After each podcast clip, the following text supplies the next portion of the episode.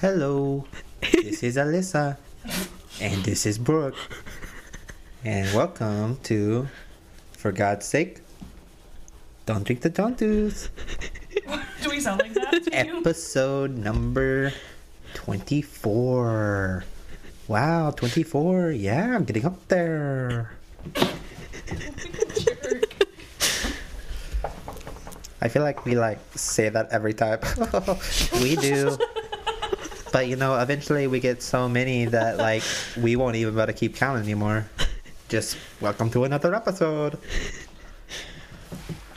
Why are you Okay, um before we jump into this, you have anything you want to talk about? What did you do today? What'd you do today, Ansley? You're crowd. No. Where are those markers at? You better not insert this on your next episode of the podcast as the opening. This episode may contain themes that are unsettling for some listeners and includes dialogue that is inappropriate for children under 14. Listener discretion is strongly advised.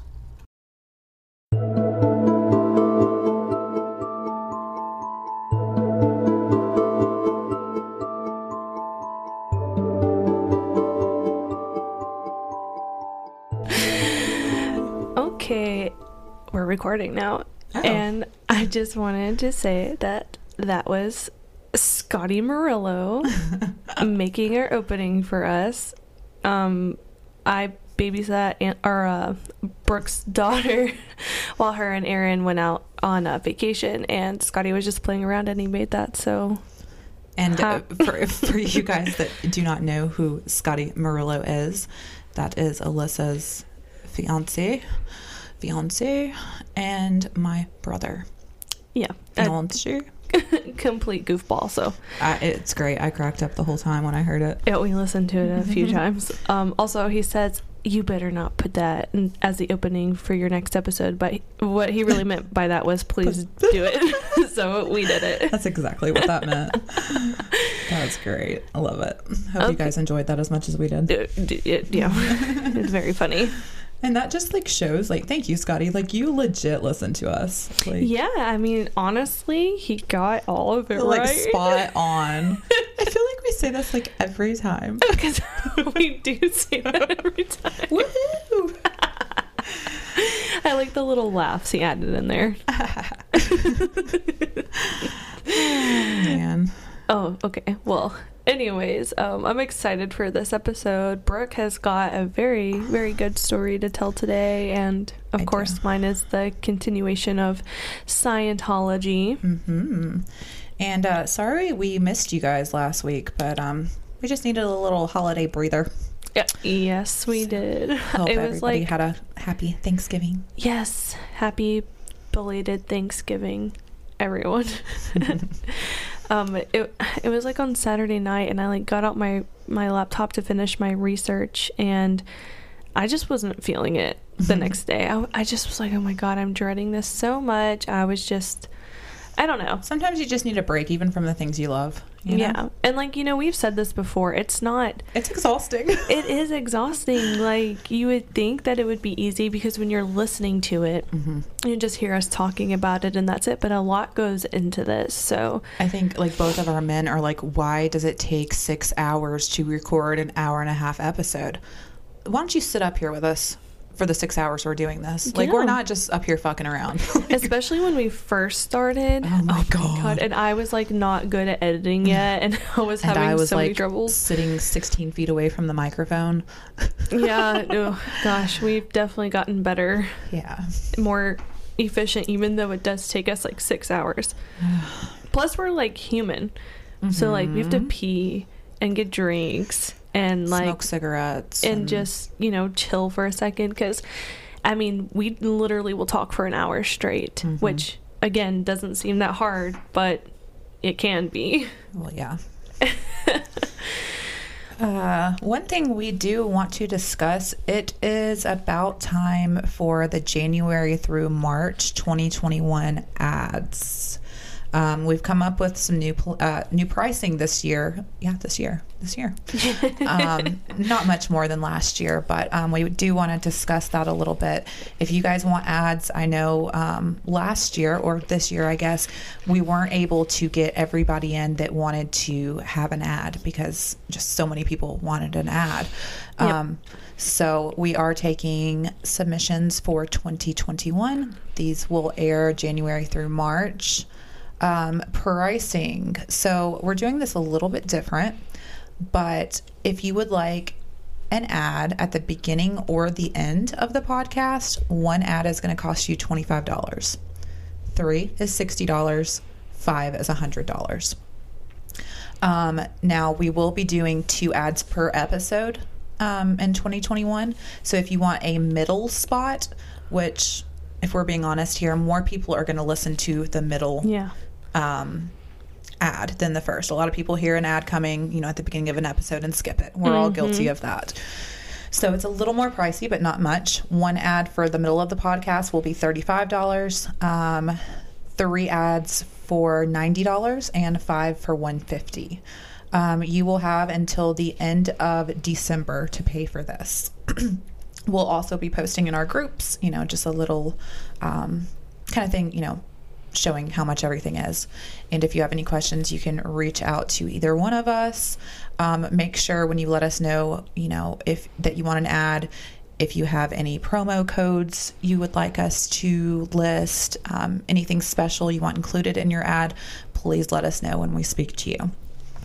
Um, if you are purchasing an ad on Facebook, message me, Alyssa.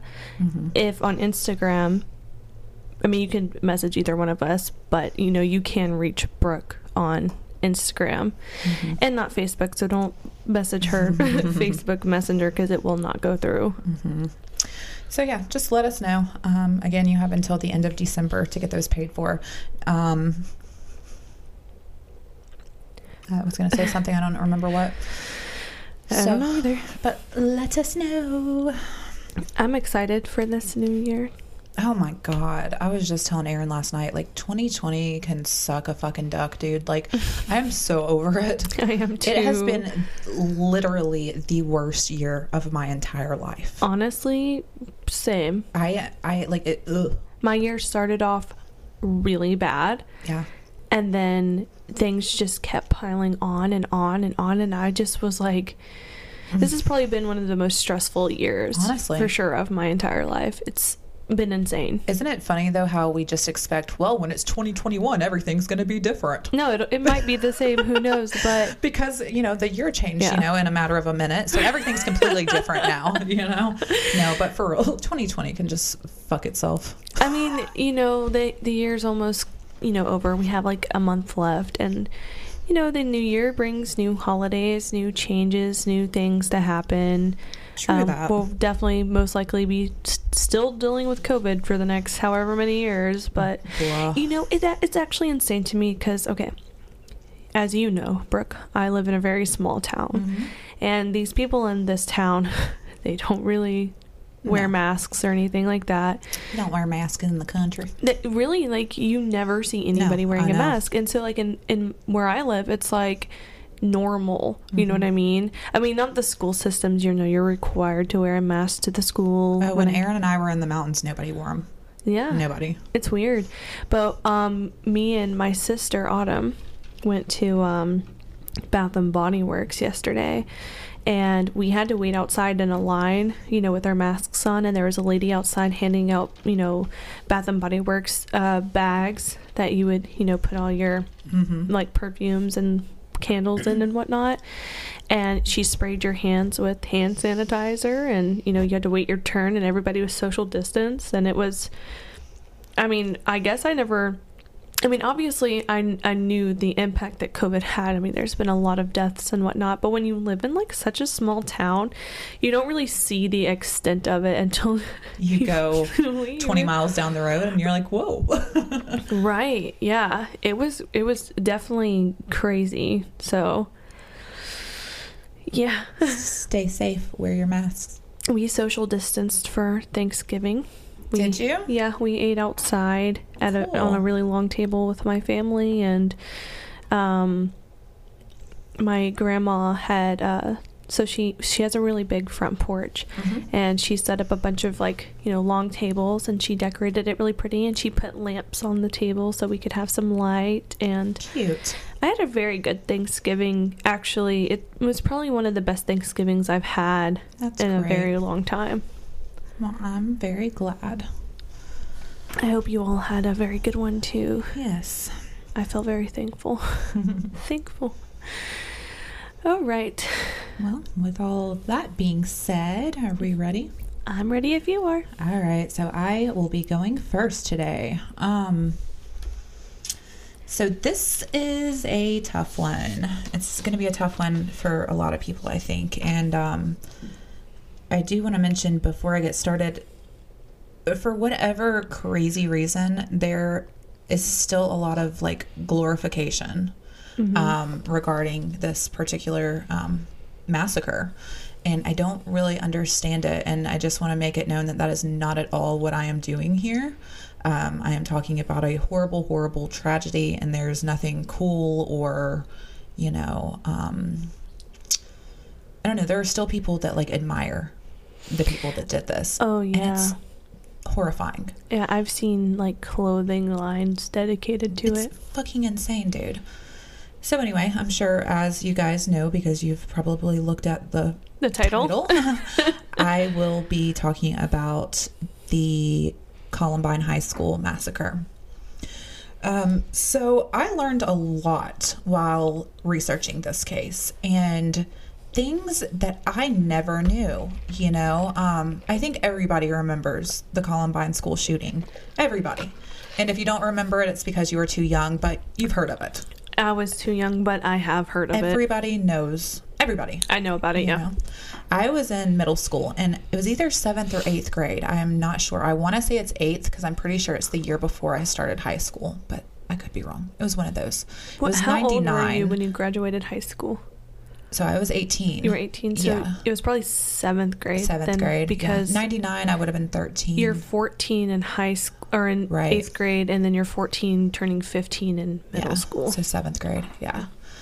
So um, I watched a documentary about this um, on YouTube, and it was by Real Crime, and it was called "The Murder at Columbine High School." And I also read countless online articles. Like I researched my booty off. Which, okay, this is slightly off topic, but I think they make a reference to Columbine in American Horror Story in Murder House. Uh-huh. I can't remember. It's been years since I've watched it, but if um, I know there was a guy who did a school shooting in Murder House, and a lot of their um, uh, like the bad things that happen or the the horrors are like horrors that you face in reality or horrors that have happened in real life. So I think that it might have been a reference to that. So well, you know, Pumped Up Kicks is about Columbine. oh, I didn't know that. Oh yeah. my god. Does it make sense now when you listen, hear the lyrics in your head? Yeah. Ew. Yeah. That's horrible. Isn't it? Honestly. You didn't know that? No. Yeah. But it does make sense. Yeah. Oh my god. Yeah. It, and that's what I'm saying about like glorifying, you know? Why do people do that? I don't know. I don't know. Why do they do that? Oh my god. It's sick, dude. So anyway, um first thing I'm going to do here is talk about the perpetrators. Okay? And I did a lot of research on these two. I did a lot of um the psychology behind these two. It's just it's fucking wild. So first we're going to talk about Eric David Harris. Um, he was born on April 9th, 1981.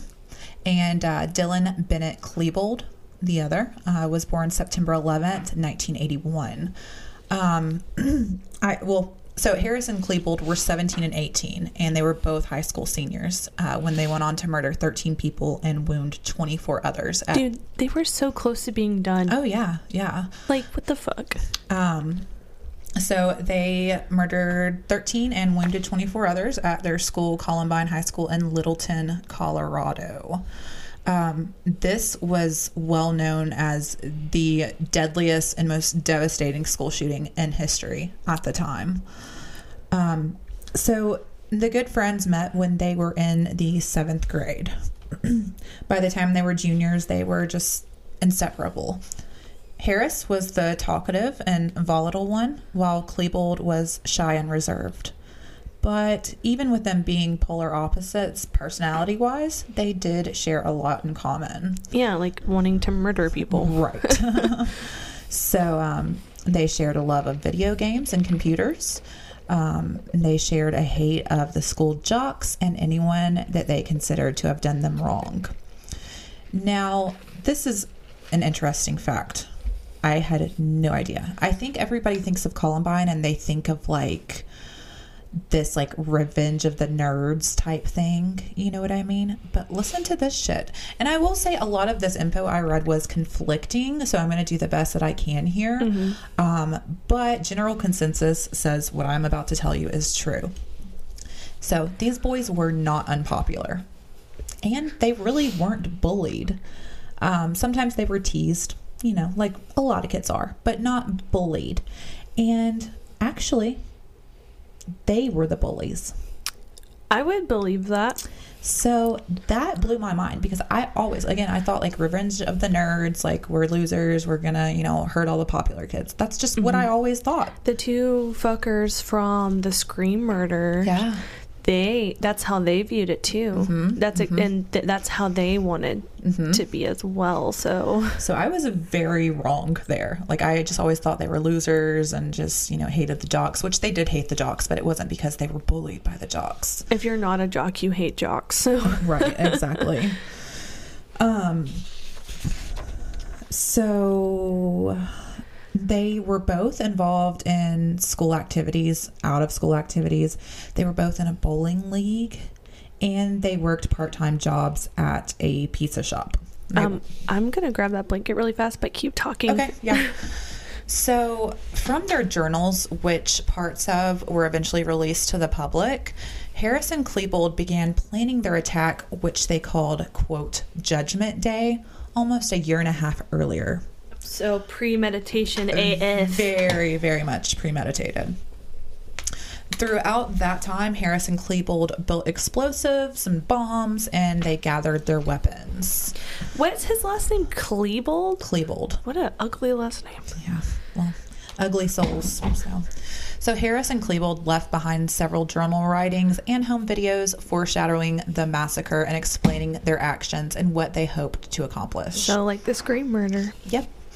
They wanted to kill hundreds of people at the school, and they hoped to earn fame and get vengeance against those that they hated. So there's a popular misconception that Harris and Klebold were part of a clique in school called. Do you remember this? Mm-mm. So I always thought this. I feel like most people thought this, but everybody thought that they were in the trench coat mafia. Does that sound familiar now?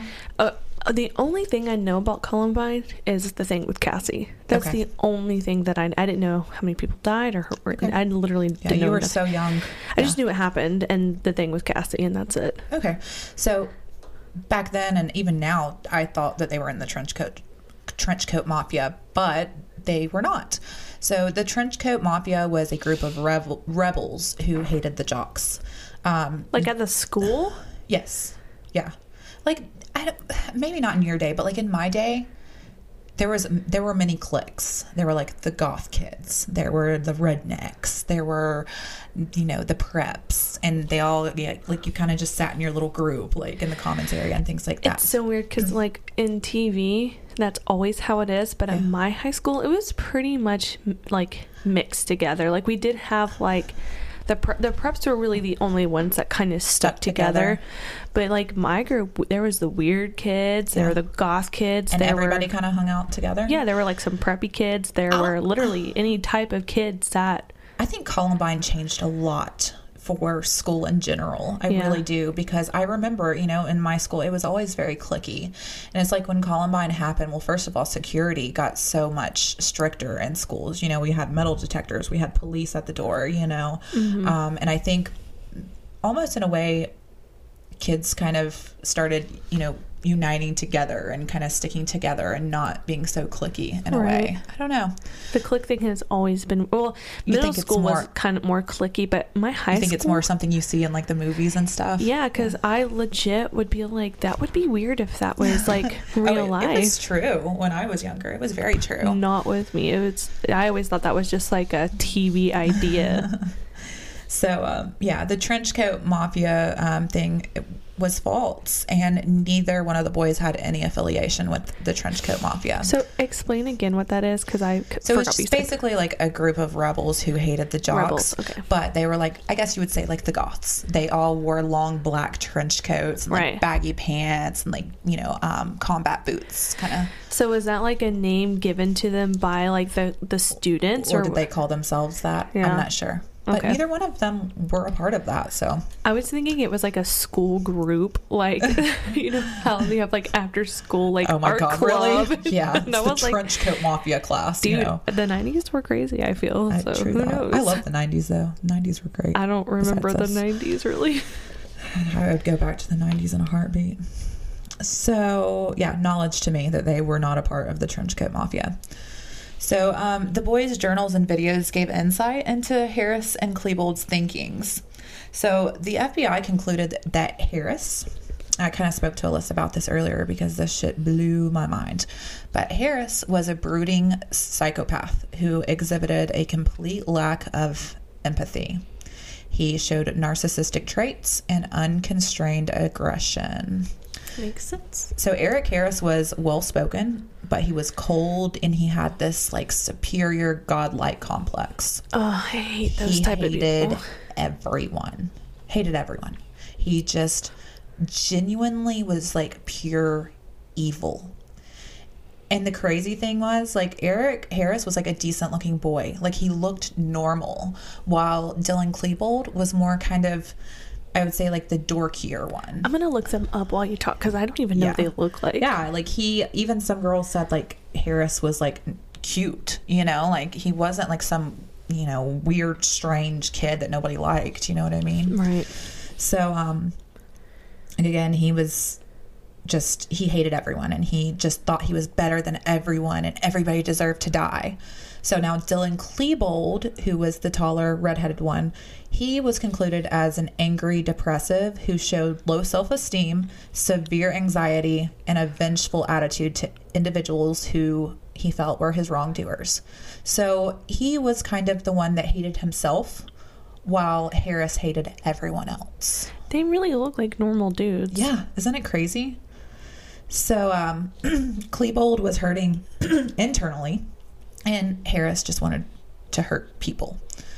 Um, and I actually read, I don't remember if I read or if I heard it in the documentary, but experts said that Harris was so pure demonically evil that had he not died at Columbine and he lived into adulthood, that he would have gone on to do much worse, which is horrifying but so believable. how do you get worse than gunning down innocent students? You know what I mean? a Like, Sandy Hook killing would be worse, in my opinion. True that.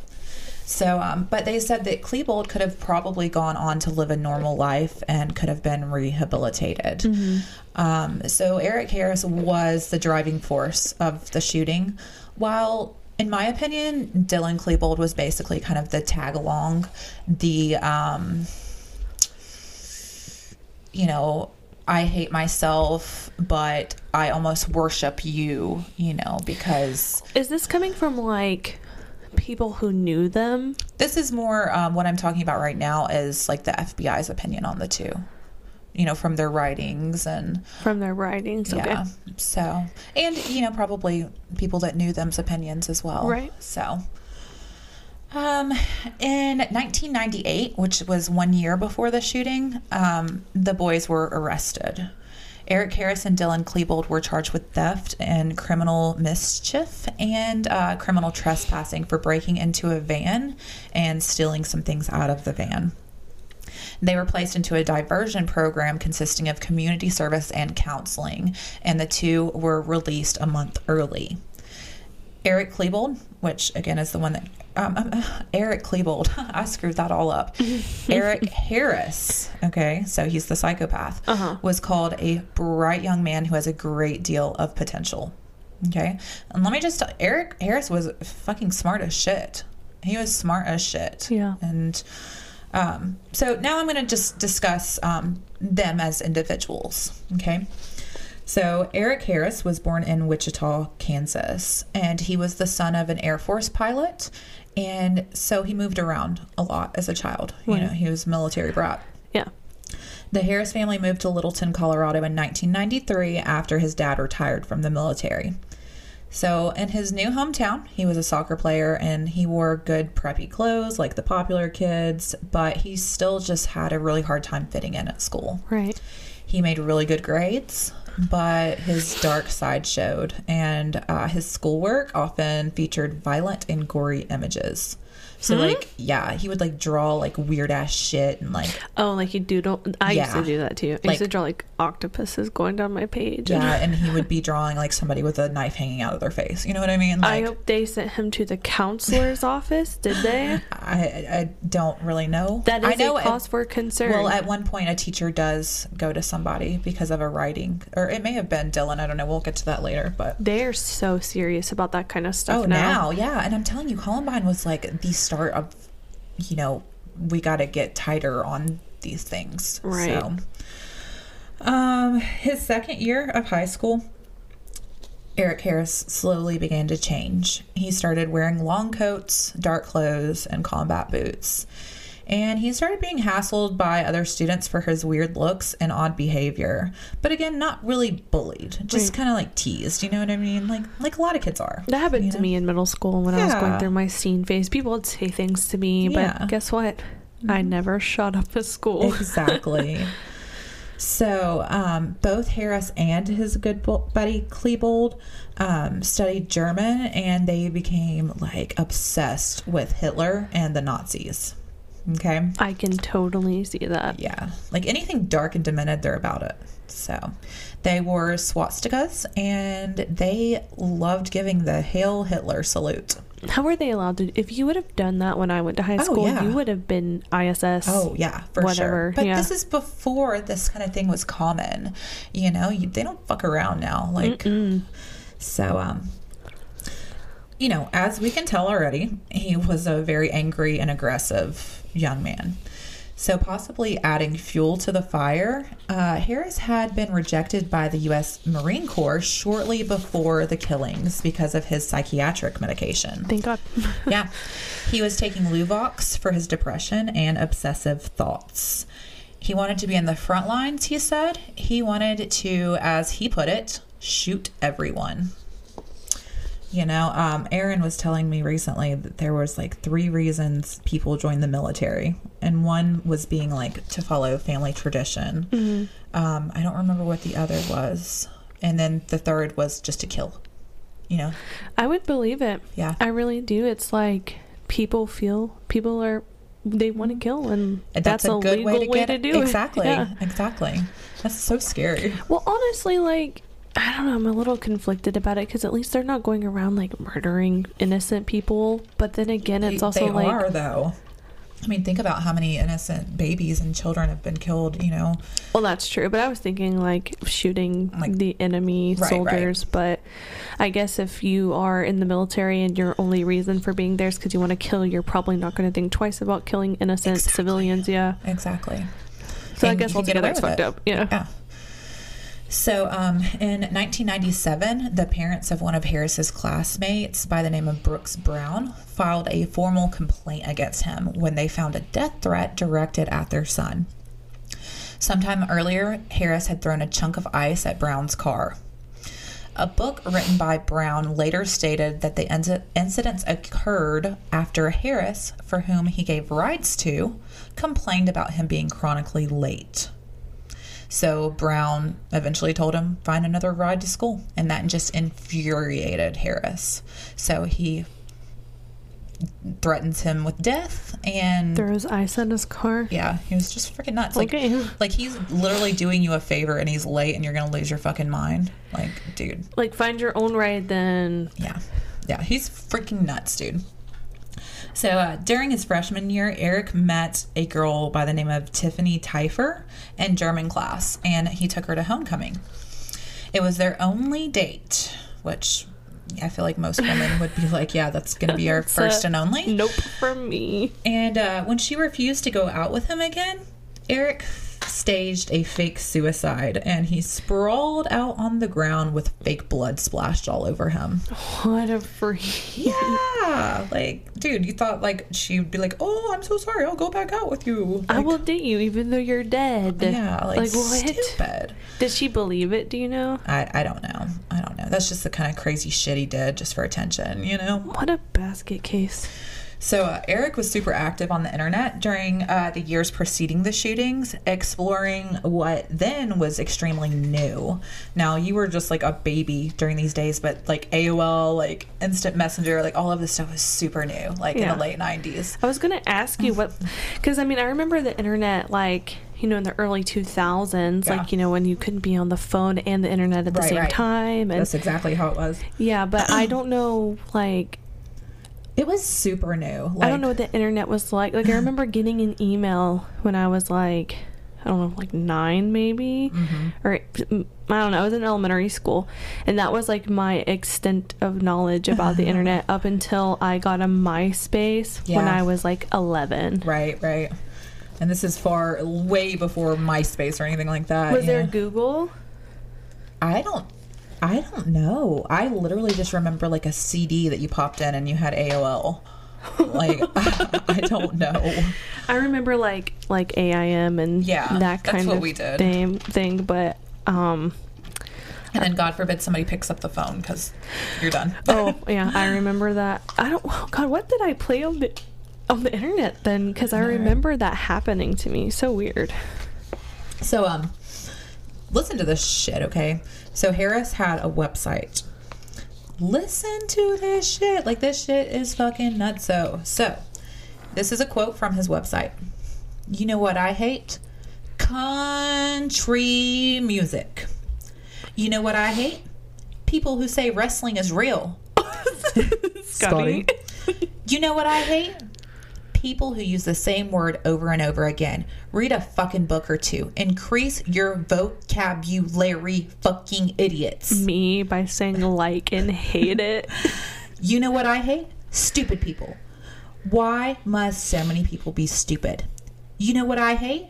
When people mispronounce words and they don't even know it too. Like across, espresso, Pacific, or two pack. Learn to speak correctly, you morons. You know what I hate? Star Wars fans. Get a friggin' life, you boring geeks. A. Friggin'. Is that? That's exactly what it says. F A A A R I G I N. okay, who doesn't know how to spell now? Friggin'. So Harris was also a pathological liar.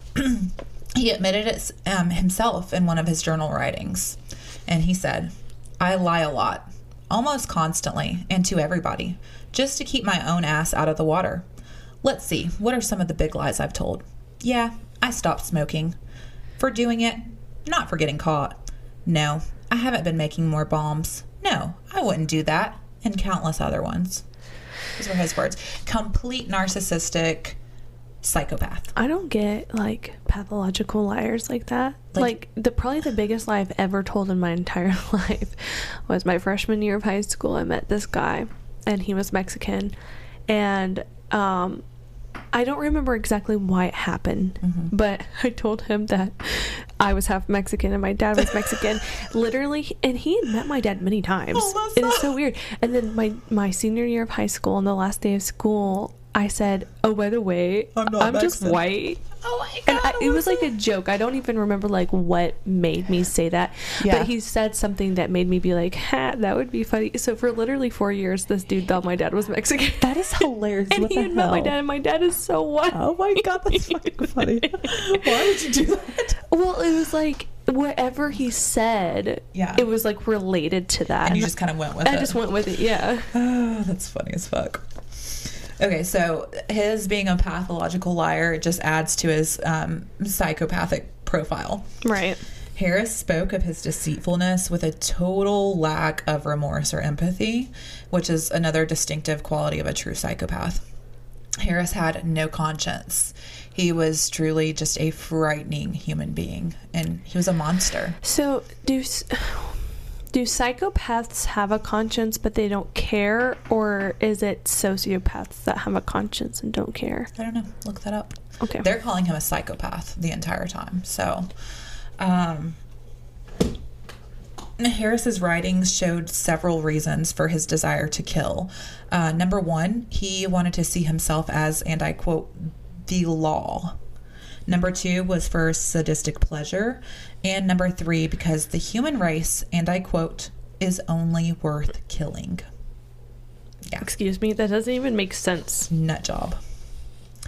Um, another one of his journal entry reads, I want to tear a throat out with my own teeth like a pop can. I want to grab some weak little freshmen and just tear them apart like a fucking wolf. Strangle them, squish squish their head, rip off their jaw, break their arms in half and show them who is God. Isn't that crazy? I'm speechless. Dude, like ugh. Ugh. I've never once written or said anything Yeah, close I mean, to that. we say we want to squeeze babies until you but know. like in a loving way. yeah, exactly. Not Like that a- is completely insane. Yeah. Which, by the way, so a psychopath does not have a conscience. A sociopath might have a conscience, but it's very weak, And they it like doesn't it tug on them. Yeah, like Exactly. so, like if you know you were to do something wrong, it would tug at you and tug at you. But with a sociopath, They they, might in the feel that like mind. yeah, that like little pinch of like, Ugh, but then they're able to push it away and just you know like not worry about it. So then, yeah, he absolutely was a psychopath. Okay. So yeah, that's uh, what I've got on his, you know, psychopathic profile. A Seems very psychopathic to me. very horrifying person. yeah. Ugh. Just to think there are people out there like that, you know? You know, it's also just sad be- for his parents. Like, Right. Mm-hmm. think of like your kid being that way. Like, just you know, eventually knowing that your child does not have a conscience and just does not care about anyone or anything. I'll tell you what, too, and I did not put this in my notes, and I read it somewhere, and I wish I had. But I read that his mother, when she gave birth to him, that she felt such an overwhelming sense of like doom and horror and sadness and grief when he was born. Like it was like she gave birth to the devil, basically. I wonder how she treated him growing up. Yeah, I don't know. I'd be curious too to see, you know, how he was kind of raised and I really feel like you can become a psychopath or Because of sociopath your from nurture. Yeah. True, but I, you probably can be born one too, and maybe he would, literally was just born an evil, evil, It's demented hard to human. know though, because I mean, Yeah, like, there's you can't prove that at infancy. You know what I mean? Mm-hmm. right. I hope, honestly, for her sake, I hope he was just born that way. Right. Ugh, so sad. All right, so um, now we're going to talk a little bit about Klebold. So Dylan Bennett Klebold was born into an upper middle class family in Lakewood, Colorado. His parents were Thomas and Susan Klebold. Tom was a geophysicist, while Sue what is that? geophysicist. I don't know, and I meant to look that up. Look it up and see. It's something. How do you spell that? Geo, just G E O, a physicist. Okay.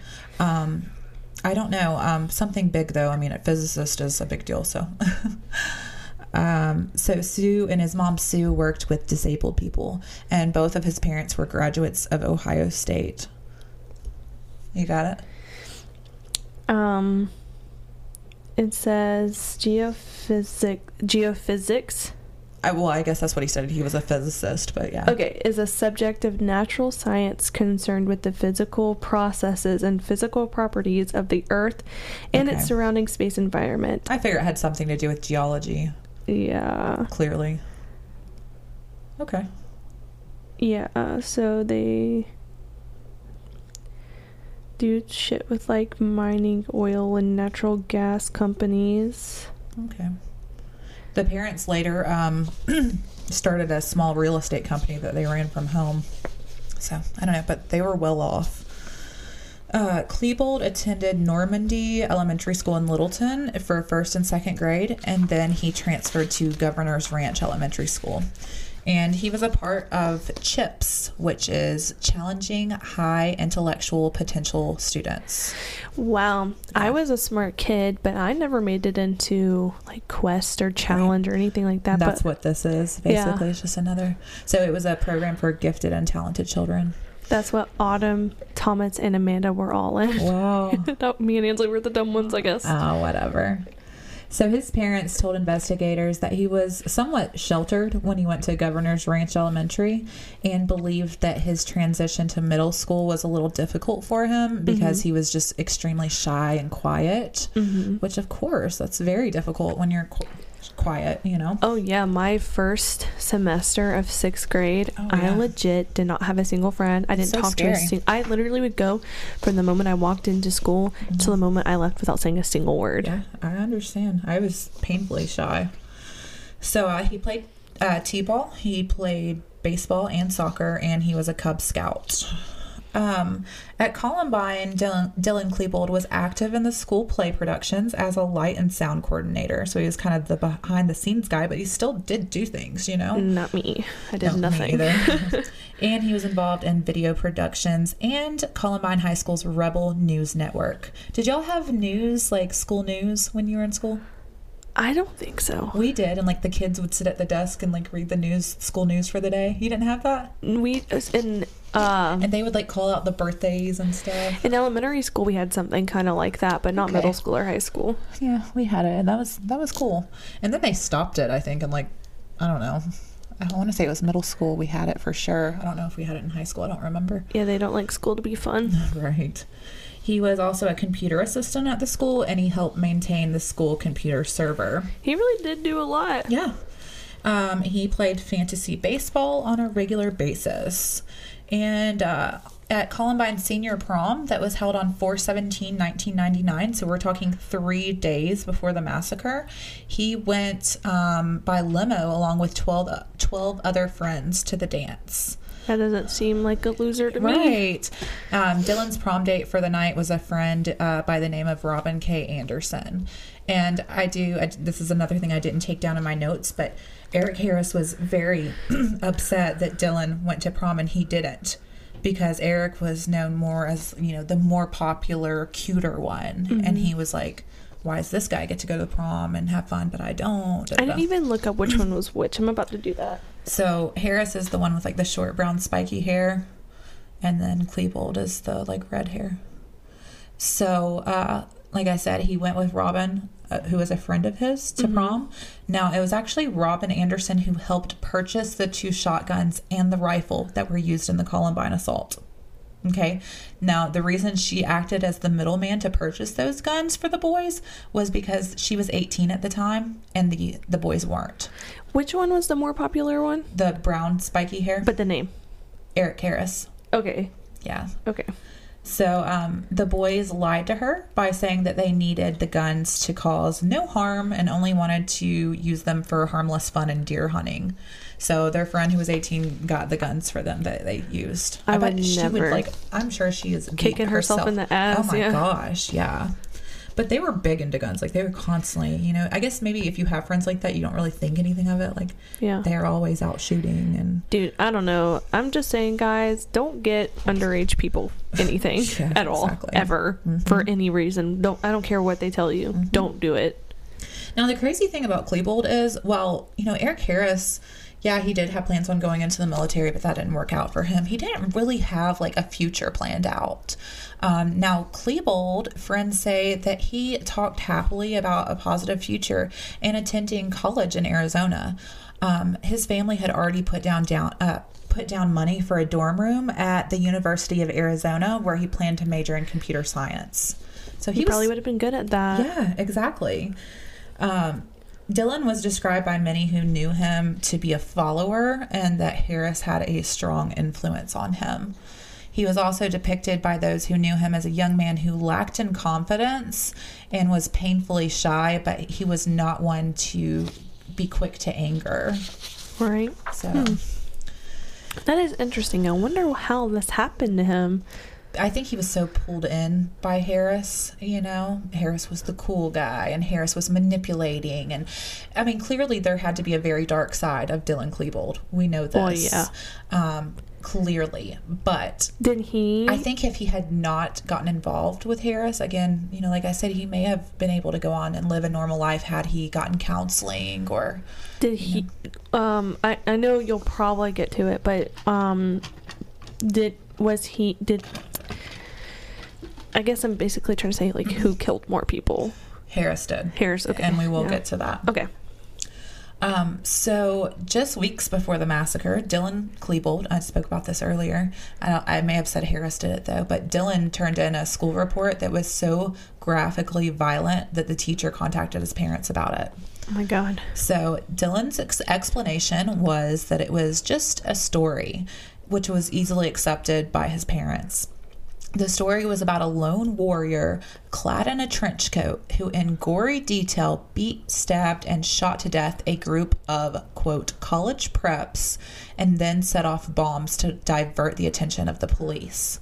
The language used to describe the preps' enemies, or or to describe the preps as enemies, was so strong that teacher Judy Kelly wouldn't even grade the paper until she sat down and spoke with him about it. The families of the three victims named Kelly, along with other school employees in their wrongful death d- lawsuits, contending contended she should have done more to call attention to Dylan Klebold's violent fantasies. There's there's a difference between like if it was like a lone soldier who uh-huh. killed a group of you know actual enemies like on the battlefront or whatever, but like a gothic kid killing preps, Yeah. that's not normal. That's not a school paper. no. Like, what are you doing? That is that is very like telling. Yeah. That is a red flag. Absolutely. So, uh, through Klebold's personal writings, um, hold on one second.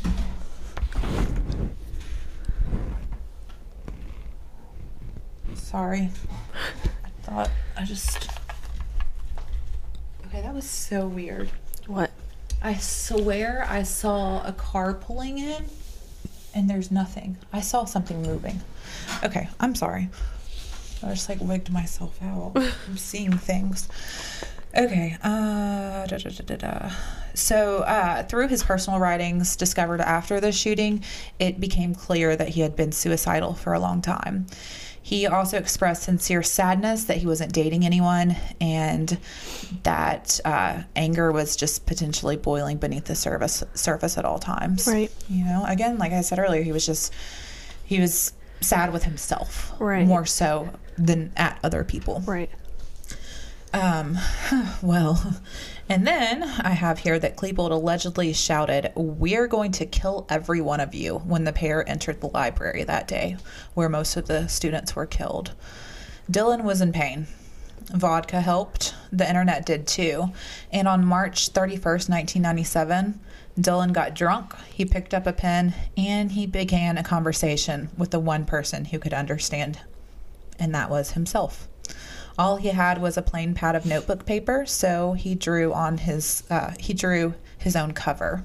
He titled his work "Existences: A Virtual Book." There was no hint of murder that first day, not even violence. Only traces of anger seeped out, mostly aimed at himself. Dylan was on a spiritual quest. He said, I do shit to supposedly cleanse myself in a spiritual, moral sort of way. He was a profoundly religious young man. Imagine Where? that. Imagine that. Where?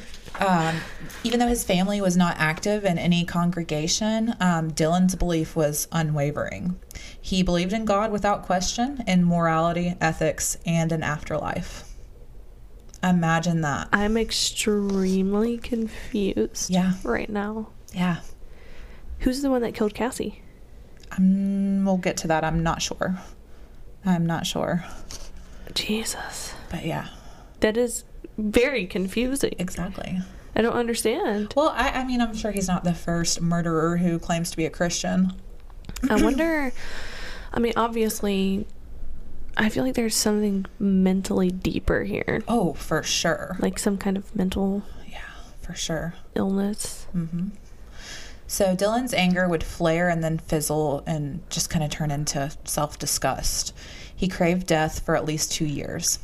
The first mention comes in the first entry, and he says, Thinking of suicide gives me hope that I'll be in my place wherever I go after this life. That I'll finally not be at war with myself, the world, the universe, my mind, body, everywhere, everything at peace. Me, my soul, my existence. But suicide for a believer in God posed a problem. Dylan believed in a literal heaven and hell. And when he murdered several people, he knew there would be consequences. And he would refer to them in his final video message recorded on the morning that he called Judgment Day. And we'll get to that last recording a little bit later. So, I'm a little scared, TBH. Like, I think that this right here, because this is so real. Mm-hmm. Like, this is something that I feared every day at high school. Yeah. There would be days where I would legit stay home from school because I'd be scared to go to school because, you thought something was going to happen. yeah, like I would have an overwhelming feeling and I wouldn't go and nothing would happen. And but as young as you are when this happened, you know why you had that fear because of this. yeah. This is the start of all of the madness. And I feel like school, like school shootings are so prevalent Oh, yeah. now. Like It's- I'm horrified to send my so kid to school. scary. It's so scary. So yeah. All right, so now um, we're going to de- delve into the actual massacre. Uh, the day was April 20th, 1999, which oddly enough, and I do believe this was planned, but that is Hitler's birthday. Oh my god. Right. Also 420. If that has anything to do with it, not sure. Uh, so Probably not.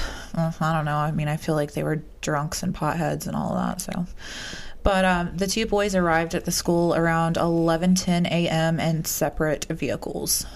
Before Eric Harris left his car, he ran into Brooks Brown. You remember him? Mm-hmm. The one that he got in the altercation with about the rides. Yeah. So they talked for a minute, and Harris told Brown, Brooks, I like you now. Get out of here. Go home. And that right there saved Brooks Brown's life. Wow. He left campus.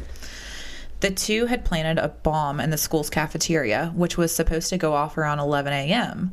Um, that was supposed to force everyone to evacuate the building. Harris and Klebold planned on shooting people as they entered the parking lot. So that was the plan from the start. We're going Right. to set these bombs off. People are going to start running out, and we're going to just start blowing people away as they're running. Okay. So that was the master plan from the start, but it didn't go as planned because the bomb failed. So when the bomb fails, they decide to enter the school through the west entrance, and that's when they began shooting. Um, so again, it was not intended primarily to be a shooting at all, but rather a bombing on a massive scale. And if they hadn't been so bad at wiring the bomb timers, the bombs that they set off in the cafeteria would have killed 600 people. Wow. Wow, is Thank right. God it didn't go off. That would have been the most devastated, Yeah. devastating bombing probably ever. I'm not sure, but Probably. yeah, that's nuts. Were there a lot of people in the cafeteria? Oh yeah. Yeah. So, after those bombs would have went off, they planned to gun down any fleeing survivors. And, and as as an explosive third act, they would follow, um, and their cars. Uh, which were packed with more bombs, would rip through the remaining crowd, pre- presumably any survivors, rescue workers, and reporters. And that they assumed would get them tremendous fame. Um, and they wanted to be the power behind one of the most massive mass killings of all time. And they would have been for sure. Absolutely. They still got that fame they wanted now, but imagine that. Like, we're talking probably a thousand people dead, yeah. Students have been dead, children dead. Oh my god! I, thank God Yeah. it didn't go off. Yep. I mean, it's horrible that the pe- that you know there were what fifteen people, Uh, twelve people, 13. 13 people Mm-hmm, died, but like six hundred to a thousand. Oh my god, dude! So uh, Harris and Klebold killed whoever, whenever. The sadism that was on dis- display was just extreme. Yeah. Anyone who was injured or crying out of terror immediately became priority for the shooters. Isn't that sickening? That's fucked up. um, a survivor by the name of Aaron Cohn said they were laughing as they shot. It was like they were having the time of their life. So, Rachel Scott, 17 years old, was the first person killed in the shooting. She was shot four times while eating lunch with her friend Richard Castaldo, Castaldo on the grass outside the entrance of the school. Rachel was bullied throughout her high school years for her devout Christian faith. Castaldo, who was shot eight times and left person, uh, permanently paralyzed from his injur- injuries, said that Harris returned when he realized Rachel had not died from her injuries and asked her, Do you still believe in God? And he lifted her head by her hair. And she answered, You know I do. Harris then told her, Then go be with him, and shot her in the head. I, that right there just.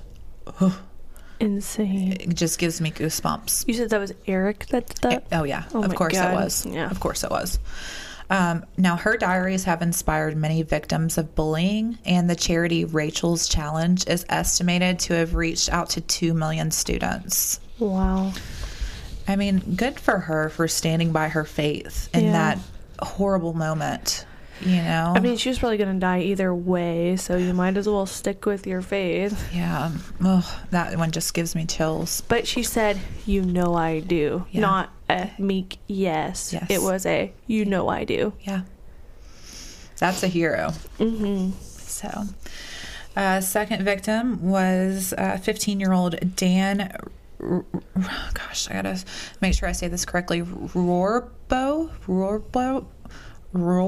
Rohrbow. I'm not sure. It's R O H R B O U G H. no idea. We'll call him Dan. okay. So his mother, um, who said that she usually didn't get to see him in the morning, had a quick talk with her son and gave him a kiss and a hug over breakfast the morning of the shootings. And then he walked out of school, uh, or walked out of the house for school, and she never saw him again. I'm glad she got to give him the final kiss, though. That is so sad. Daniel was heading to a nearby park to eat his lunch with a Dr. Pepper in, ha- in hand when the gunman approached the school. Dan was shot in the chest, abdomen, and leg, and he died on the sidewalk. His death was the most public, and his body remained in a pool of blood outside the school for 24 hours. Wow. And if I'm not mistaken, I want to say like it, it was even like on the news, like you could see shots of his body laying there. Oh my gosh. Imagine how traumatic for his family. Dude, I cannot imagine. That poor mother. it's just heartbreaking. Uh, Dave Sanders, who was the only teacher killed in the massacre, was the third death. Uh, he was a teacher, dad, and grandfather. Um, full name William David Sanders. He was also known as Dave, um, but he was in the cafeteria when he heard gunfire and ran to warn the students. He's been hailed a hero after he successfully managed to get around 100 students away from the gunfire. Wow, he is a hero. Yeah. Dave tried to secure as much of the school as he could, but eventually ran into the shooters. So he was just running around like saying, Leave, leave, leave, you know. Um, he was shot in the back and the neck as he tried to run away Oh from my them. god. Klebold now walked over to Dave, who had fallen on the floor, and threw a pipe bomb down the hall. Dave managed to drag himself to the science area where another teacher kept him alive for three hours by attempting to stop him from losing blood. Um, and he was by using uh, shirts from the students in the room. Wow. A student held up a sign in the classroom window saying one bleeding to death, but the warnings were ignored. His last words were, Tell my family I love them. Oh my gosh. Is that just ugh. Heartbreaking. And he was alive for three hours. Like he probably could have lived had he been, you know, rescued. Medically Yeah. treated, yeah. Victim number four was Kyle Vela- Velasquez, who was 16 years old at the time. Kyle was loving, lovingly described as a big teddy bear. He was the first of 10 students who died during a hostage situation in the school's library. He curled up under a computer table and was killed by shots in the head and back. Oh my god. Kyle suffered a stroke as a baby, and his parents were prepared to spend the rest of their lives with him due to his disabilities. He had been attending Columbine for three months and had only started to stay at the school through lunch. Um, he would have been on his way home if the shooting had happened a few weeks earlier. Yeah, definitely doesn't sound like Revenge of the Nerds. No, they just they're targeting people who have been bullied. Exactly, exactly. Uh, so the next victim was Steven Kern- Curnow, and he was 14 years old, and he was the youngest victim. He was a huge Star Wars fan, and he planned to become a Navy Top Gun pilot. So Eric must have hated him. Either that, or I don't even know that it was directed towards him. They just killed whoever. Oh my god. They had no prejudice against, you know. Who was the one who hated Star Wars fans? Eric? Eric. Oh, Yeah. Jeez. So he was killed when Eric Harris shot him in the in the neck with a sawed-off shotgun. In a tribute note read at his funeral, Steven's mom said, "Thank you for that special moments 2 weeks ago when you said, "Mom, I bet there aren't many guys who can discuss things with their moms like we do." Oh. Oh my god. this this is tough Yeah. to read. So Cassie Bernall, which most of us we know about Cassie, um, she was the sixth victim, and Cassie started rebelling as a young teen and began experiencing with alcohol and drugs. Her parents sent her to a church retreat after she started having suicidal and homicidal thoughts against them. They said, We got our daughter back when she returned as an entirely different person. She then started over at a new school, Columbine. Cassie was studying in the library when the school shooting started, and she tried to hide alongside another girl under a computer table. Harris entered and slapped the top of the table twice before saying, Peekaboo. He bent down and shot Cassie in the side of the head. She died immediately. Wow. Horrifying. Well, I had Cassie and Rachel mixed up. I think we I did too. Yeah. When we no, because Cassie was the one that they said she said yes. I'm almost positive. that's how it is in the Flyleaf song. it's Cassie, right? Yeah. Yeah. Because I had the book, she said yes, and it was about Cassie Bernall. I'm almost positive. I'm gonna Google it really quick, but uh let's see. Cassie Cassie Bernall. She said yes. No. Oh yeah. Yeah. She said yes. See, so I thought let's see. It says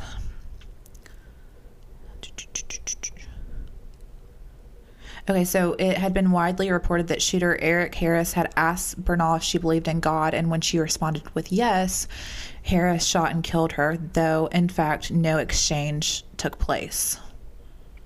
So why did that even happen? Why I'm, did I'm people say not sure. I think, let's see, evidence against these claims.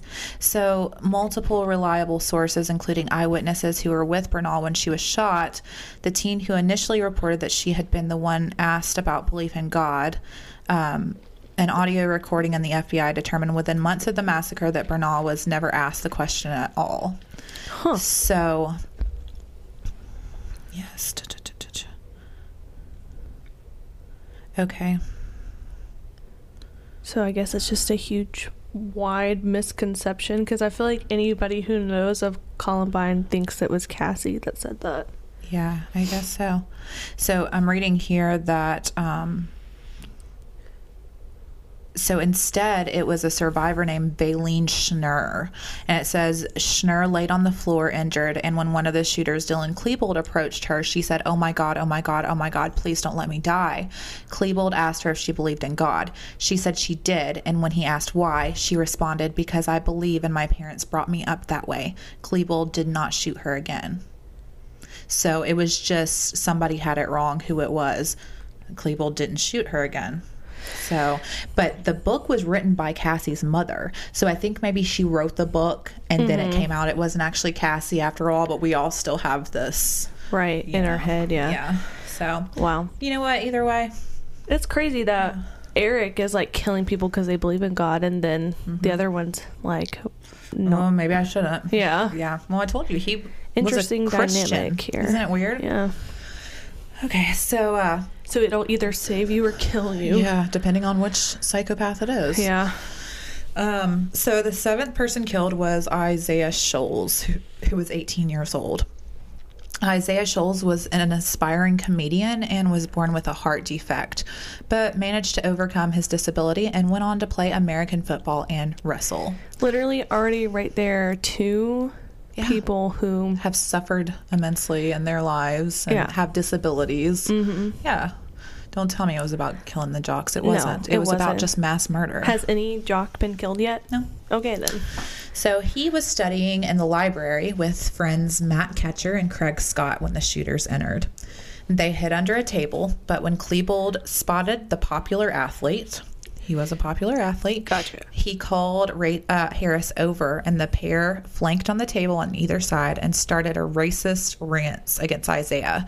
He was black. He was the only victim that was black. Columbine was a very white school, Yeah. and they were very racist. They killed him because he was black. Right, well, they loved Hitler, so. Yeah. They attempted to pull him out from under the table, but when they failed, Harris just shot him. Klebold then shot Matthew, while Craig survived by playing dead in a pool of blood from his dying friends. Oh my god. Yeah. Literally killed him because he was black. Insane. Ugh, it makes me sick. Insane. And I believe, if I'm not mistaken, Matt Kechter was one of the uh, the uh, big people in the documentary I watched that spoke a lot. Mm-hmm. Maybe not. Now I know Rachel, her brother, was in the documentary and not a lot. I, I want to say Matt Kechter was too, though. Okay, so Matthew. Oh no, no, I'm sorry, Matt. Matthew Kechter died. Okay, Craig survived. Okay, Matthew Kechter, 16, was the eighth victim. Matt Kechter was shot in the chest and died alongside his good buddy Isaiah in the library. Matt played on both the defensive and offensive lines of the school's American football team. He was a weightlifter and an A plus student. His parents said in a tribute he was a wonderful role model for his little brother. so, victim number nine, Lauren Townsend, 18 years old. Lauren Townsend was shot more than any of the other victims, but no one knows why. She died on the library floor after being shot several times in the head, chest, and lower body. Oh my god. Lauren was a straight A student who volunteered at a local animal shelter and was captain of the volley- volleyball team, which her mom coached. She was hiding under a table with friends and kept her arm around Val Schnurr, who survived, and told her everything would be okay before their killers before the killer shot her dead. Dude, I can't even imagine like just sitting there and watching your Just the friend horror. die. Oh my god. Oh my god. Uh, yeah. It's mind blowing. Oh, it makes me feel so uneasy. The 10th to die was John Tomlin, 17. John Tomlin was spending his lunch break in the library studying when Harris and Klebold stormed in. He hid under a table and welcomed Nicole Nowlen to his hiding place, where he held her hand in comfort while they listened to the shooters kill their classmates. Oh my god. Harris shot John without looking who was under the table before Klebold went around and shot him point blank in the head. Nicole was shot in the stomach but survived. I just like I'm placing myself there in this mm-hmm. moment and just can you I, I can't even I don't know how these people like went on with their lives after Dude, this. I don't know. Is Columbine still a high school? Yes, yes, yes, it is.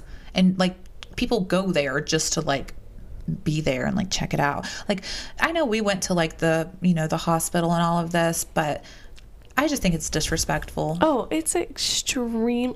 Like maybe like you know, 50 years from now, maybe Yeah. like when all their relatives are gone, Yeah. but not like like You're not, it's not a happened in tourist 99. attraction, you Yeah. know? Like leave them it's a high school where kids still go to school, Right. you know? I can't believe they didn't tear it down. If it was abandoned. Right. Right. Right. But like there are kids who still go there and that's I would never ever like I mean the chances of it happening again are probably pretty I slim. know. But, like I just still, think it should have been like torn down and relocated or something. Oh, for sure. I, I mean, mean, th- those are the same halls, there. same Yeah. classrooms, the same library. It's insane. I fuck that. No. I would be homeschooled Yeah. for sure. Yeah. Mm-mm. So um, I wonder if they feel unsafe. I know. I wonder Well, what kind I- of security measures they have oh, there now. It's got to be big time. You know, because think about it. As many people as that glorify these two psychos, imagine they're like, "Ooh, Columbine round two. You Mm-hmm. Well, know what I that's mean? true. That's true. Seriously, it's terrifying. Oh my god, that makes me want to throw up. So, um, victim number 11, Kelly Fleming. She was 16. Kelly Fleming started at Columbine just three months before she was killed. She was writing poems as usual in the library when Harrison Klebold entered. She tried to hide under a table with a group of girls, but due to lack of room, she was partially visible.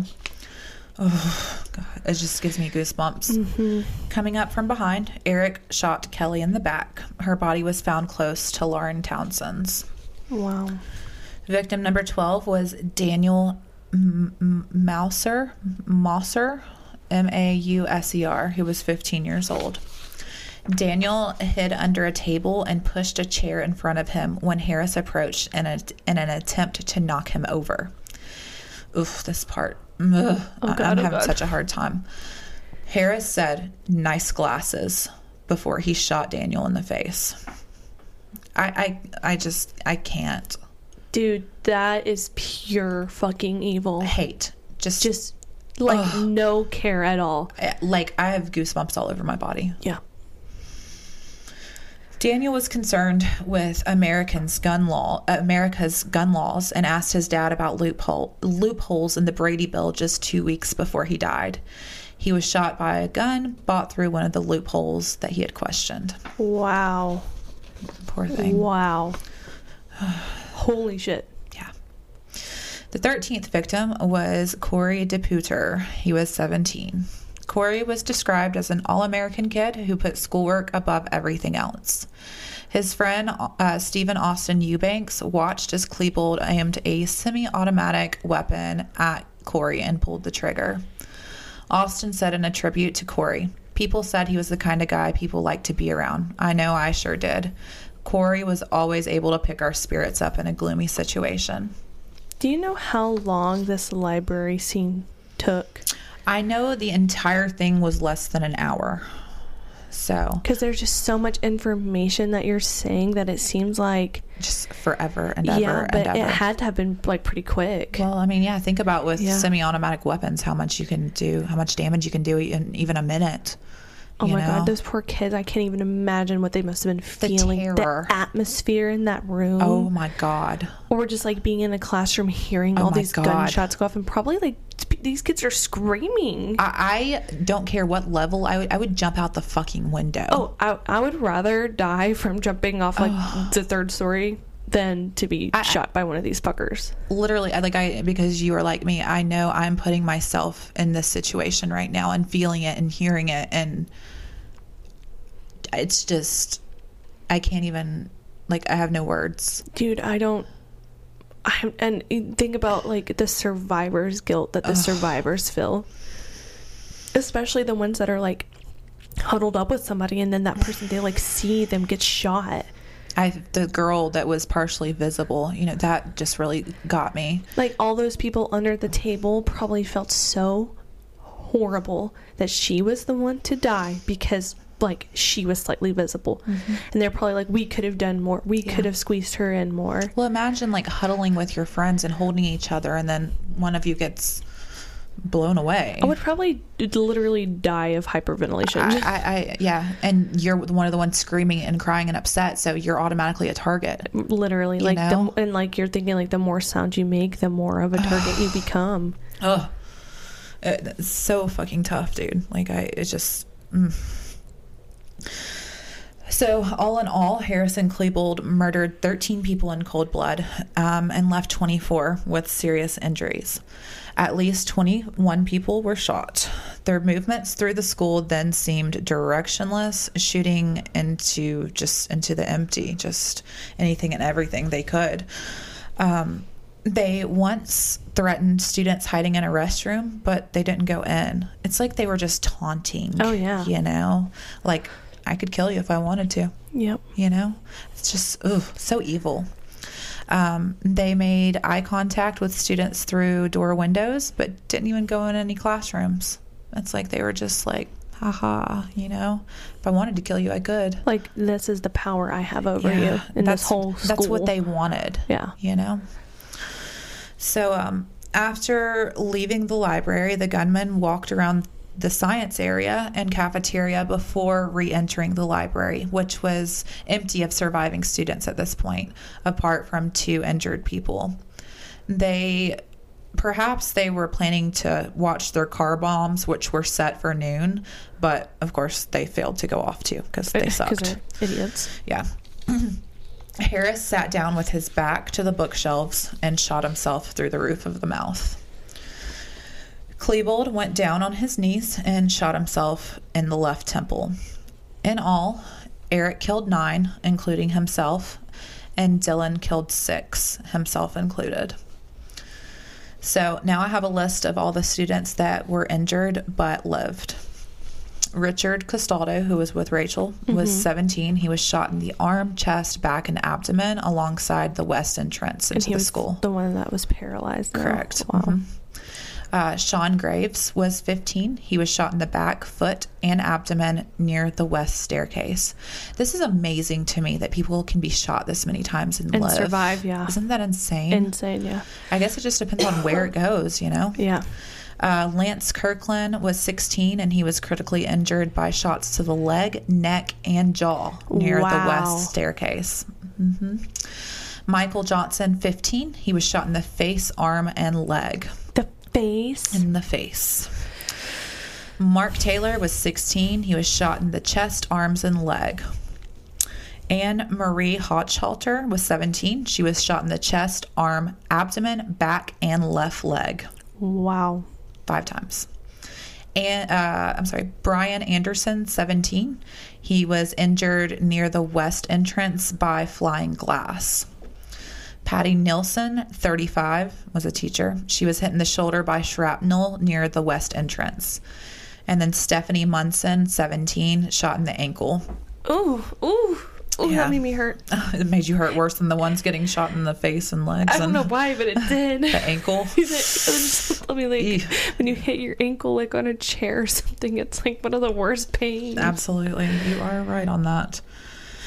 Um, so the morning of the attack, Aaron, Aaron, Eric and Dylan shot a brief farewell video in Eric's basement. Eric directed. Say it now, he said. Hey, Mom, Dylan said. I gotta go. It's about a half hour till Judgment Day. I just wanted to apologize to you guys for any crap this might instigate. Just know I'm going to a better place. I didn't like life too much, and I know I'll be happy wherever the fuck I go. So I'm gone. Goodbye. Reb. Reb was uh, his nickname. Oh, Eric handed him the camera. Yeah, everyone I love, I'm really sorry about all of this, Eric said. it, everyone you love, you don't Yeah. Uh-uh. have a fucking loving bone in your body. I know my mom and dad will just be like fucking shocked beyond belief. I'm sorry, all right? I can't help it. Dylan interrupted him from behind the camera. It's what we had to do, he said. Eric had one more thought, but Dylan got restless and snapped his fingers. Eric flashes an angry look. He lost his big moment. That's it, he said. Sorry. Goodbye. Dylan turned off the camera to face himself. Goodbye. And that's it. Um, now, I do want to touch on a local case. If you guys are from Conyers or Covington, you will be aware of this. But I want to talk about the Heritage High School shooting, which I remember very, very well. Alyssa does not. Uh, I told Alyssa that I was going to talk a little bit about this um, when we were downstairs discussing what I was covering for the day. And uh, she said, Wait, what? Heritage had a shooting? and I said, Are you joking? Well, actually, I remembered later on that Scotty had told me about a heritage shooting, but I guess I, it just slipped my mind. well, she was like three, so. Yeah. But uh, so literally one month to the day of the Columbine shooting. Um, now I will mention to those of you who are not local, um, Alyssa and I both are pretty much natives of Conyers, Georgia. Um, but in our city, um, there was a school shooting one month to the day of Columbine. And this was when a 15 year old sophomore named Anthony Thomas Solomon Jr., who was also known as TJ. Um, he walked into his high school, Heritage, um, in Conyers, Georgia, and shot six of his classmates, giving all but one of them superficial wounds. So the shooting took place before classes at Heritage High School began for the day, while 150 students were gathered in the school's indoor commons area. I went to Heritage High School and I went there about two years after this shooting. So I just remember like how eerie it was. You know what I mean? Just walking in and knowing like people got shot in here. Yeah. You know what I mean? Like, it, it, and it was very fresh still. Oh, you yeah. know what I mean? Uh, I mean, only two years. Yeah, yeah, it was nuts. And you know, how many people honestly can say there's been a school shooting in their town they live in, or Yeah. much less the school that they went to? You know what I mean? It's just it's fucking weird. But uh, Solomon had arrived at school that day with a 22 caliber sawed-off shotgun and a 357 Magnum revolver stuffed into his baggy jeans. Um, he also arrived at the school with a pocket full of bullets. That morning, instead of socializing with his friends, TJ Solomon stood alone off to the side, and at 7:55 a.m., he pulled out the shotgun and fired all of its rounds. He emptied the gun, aiming low and firing between 10 and 12 shots.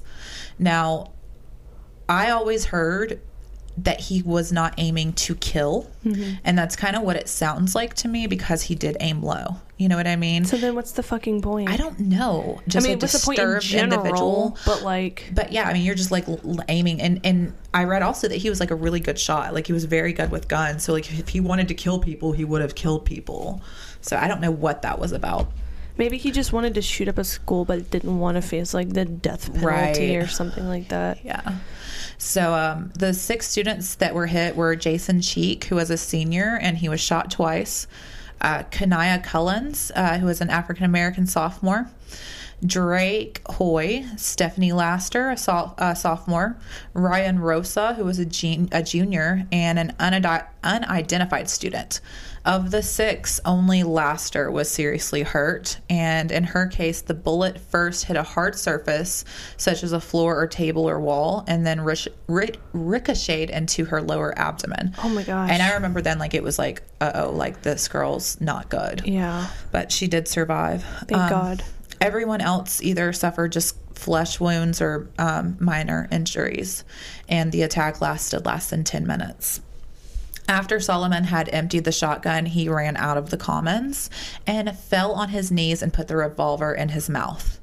Before he could shoot himself, the high school's vice president, uh, I'm sorry, president, um, vice principal Cecil T. Brinkley calmed Solomon down. According to Brinkley, Solomon grabbed him and started shaking. Solomon said, Oh my God, oh my God, I'm so scared. Brinkley took Solomon outside and handed him over to a deputy from the Rockdale County Sheriff's Department. On August 11th, 1999, Judge Schneider determined that Solomon would be tried in Rockdale County Superior Court on 21 fel- felony charges. And if he was con- uh, convicted of all of those charges, he faced up to 351 years in prison. Wow. During the hearing, um, it was argued that Solomon, who had been taking Ritalin since the fourth grade, had the maturity of an 11 year old. Oh wow. Um, he uh, he warned this is his uh, attorney that if Solomon was put in the adult system, he would one day try to kill himself. Now he did try to commit suicide a few a few times when he was in prison. Um, so Snyder partly based his decision on the fact that the shooting seemed to be a copycat shooting, which, der. Yeah. Solomon had left a suicide note at his home on that morning in which he expressed allegiance to his brothers and sisters related to the trench coat trench coat mafia. Yeah. Definitely copycat. In his mind, these individuals included Eric Harris and Dylan Klebold, the shooters in the Columbine massacre. When discussing that event with friends at school, Solomon had stated that he was a, a better gunman than either Harris or Klebold, and that such a massacre should have happened a long time ago at Heritage High School. Okay. Yeah. Did nobody report that? I guess not. You know, this is I 100% would report something like that. Yeah. So uh, Solomon never did really clarify his motive for the shooting. Um, but according to some of his friends, he was depressed and upset over a fight and a breakup he had with his girlfriend. Uh, her name was Kara Ward. Ward had been the same age as Solomon when the shootings took place. And according to her, she and Solomon had not broken up, but had simply just had a fight. The fight was over the fact that, according to Ward, Solomon was uncommunicate, uh. It, I cannot. See. He was not a good communicator. let's just say that. Solomon, however, perceived this fight as a breakup for whatever reason. So on October 2nd, 2000, uh, 2000, Solomon pleaded both guilty and guilty but mentally ill to our, all charges against him. So um, at the November hearing, Judge Nation, who was a big deal, maybe still is in Rockdale County, he's been around forever. You know the judge, no? Um, Nation sentenced Solomon to 40 years on charges of aggravated assault. Nation told Solomon at the sentence hearing that he would be eligible for parole in 18 years. The Georgia uh, Board of Pardon pardons and paroles told Solomon in May that he would not be considered for pardon until he had served 36 years of his sentence. So, in a lot of ways, TJ Solomon was not a typical school shooter, but yeah.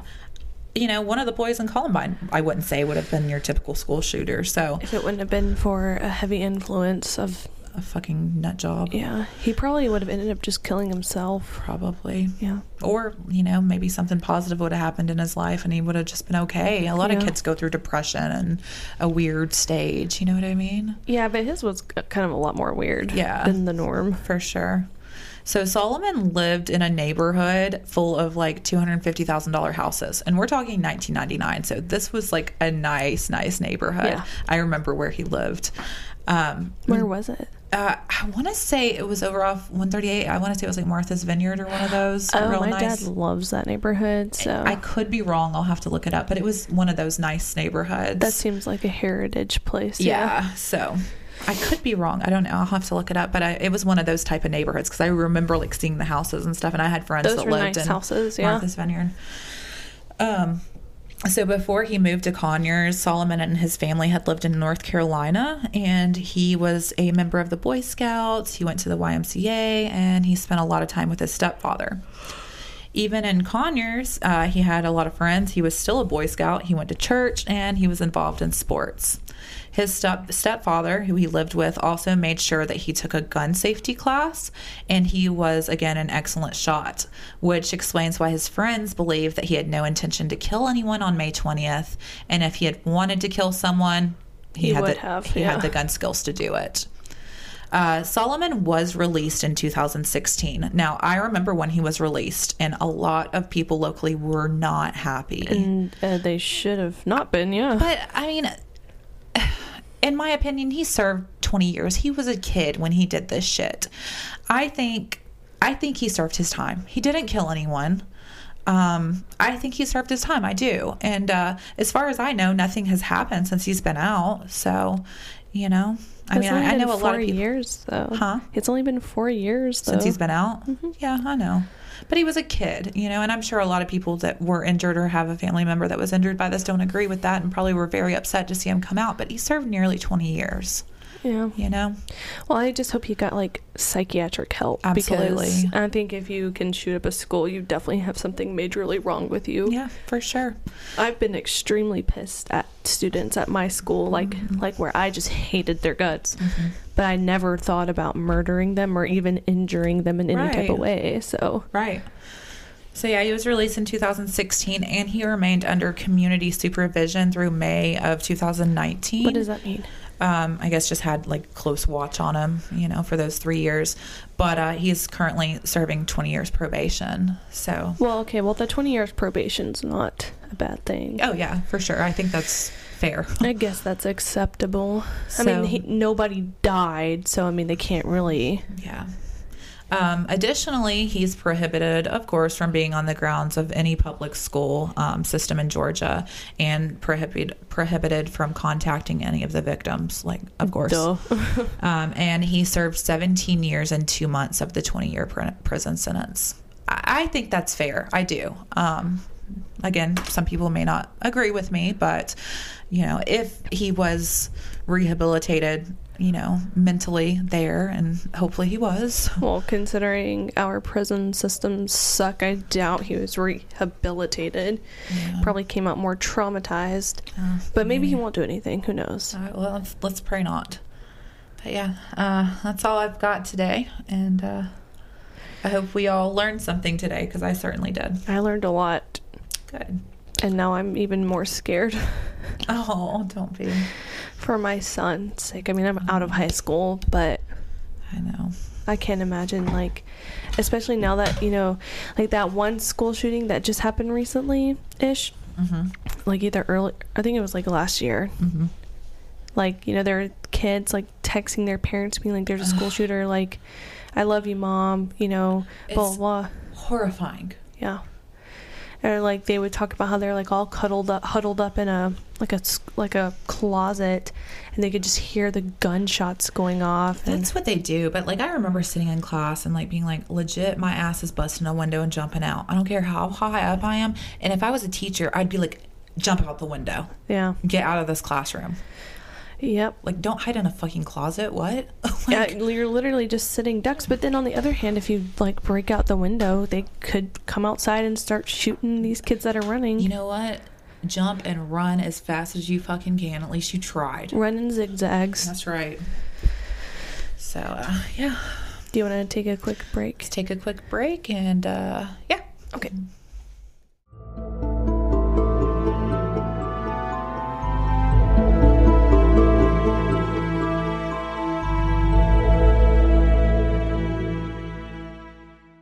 This episode is sponsored by Rustic Peach.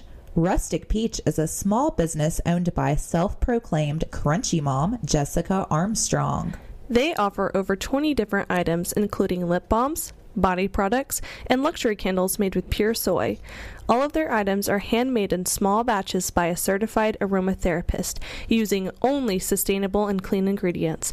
All of their fragrances are free of phthalates and parabens. I have purchased tons of items from Jessica, and I seriously cannot say that I've had a single complaint. And the fact that everything is natural makes it 10 times better. I've actually got one of her candles burning right now. As you can imagine, packing your entire life and business away and moving it across the country can be insanely difficult. Let's help support Jessica at her new home base with the holidays coming. You can reach Rustic Peach by email at rusticpeachnaturals at gmail.com. She's also on Instagram at Rustic Peach Naturals and on Facebook at facebook.com slash rusticpeachga. Be sure to check out her website at rusticpeachga.com. Use code JUICER for 20% off your purchase at checkout. That's R U S T I C P E A C H G A dot com. Again, use code JUICER for 20% off at rusticpeachga.com.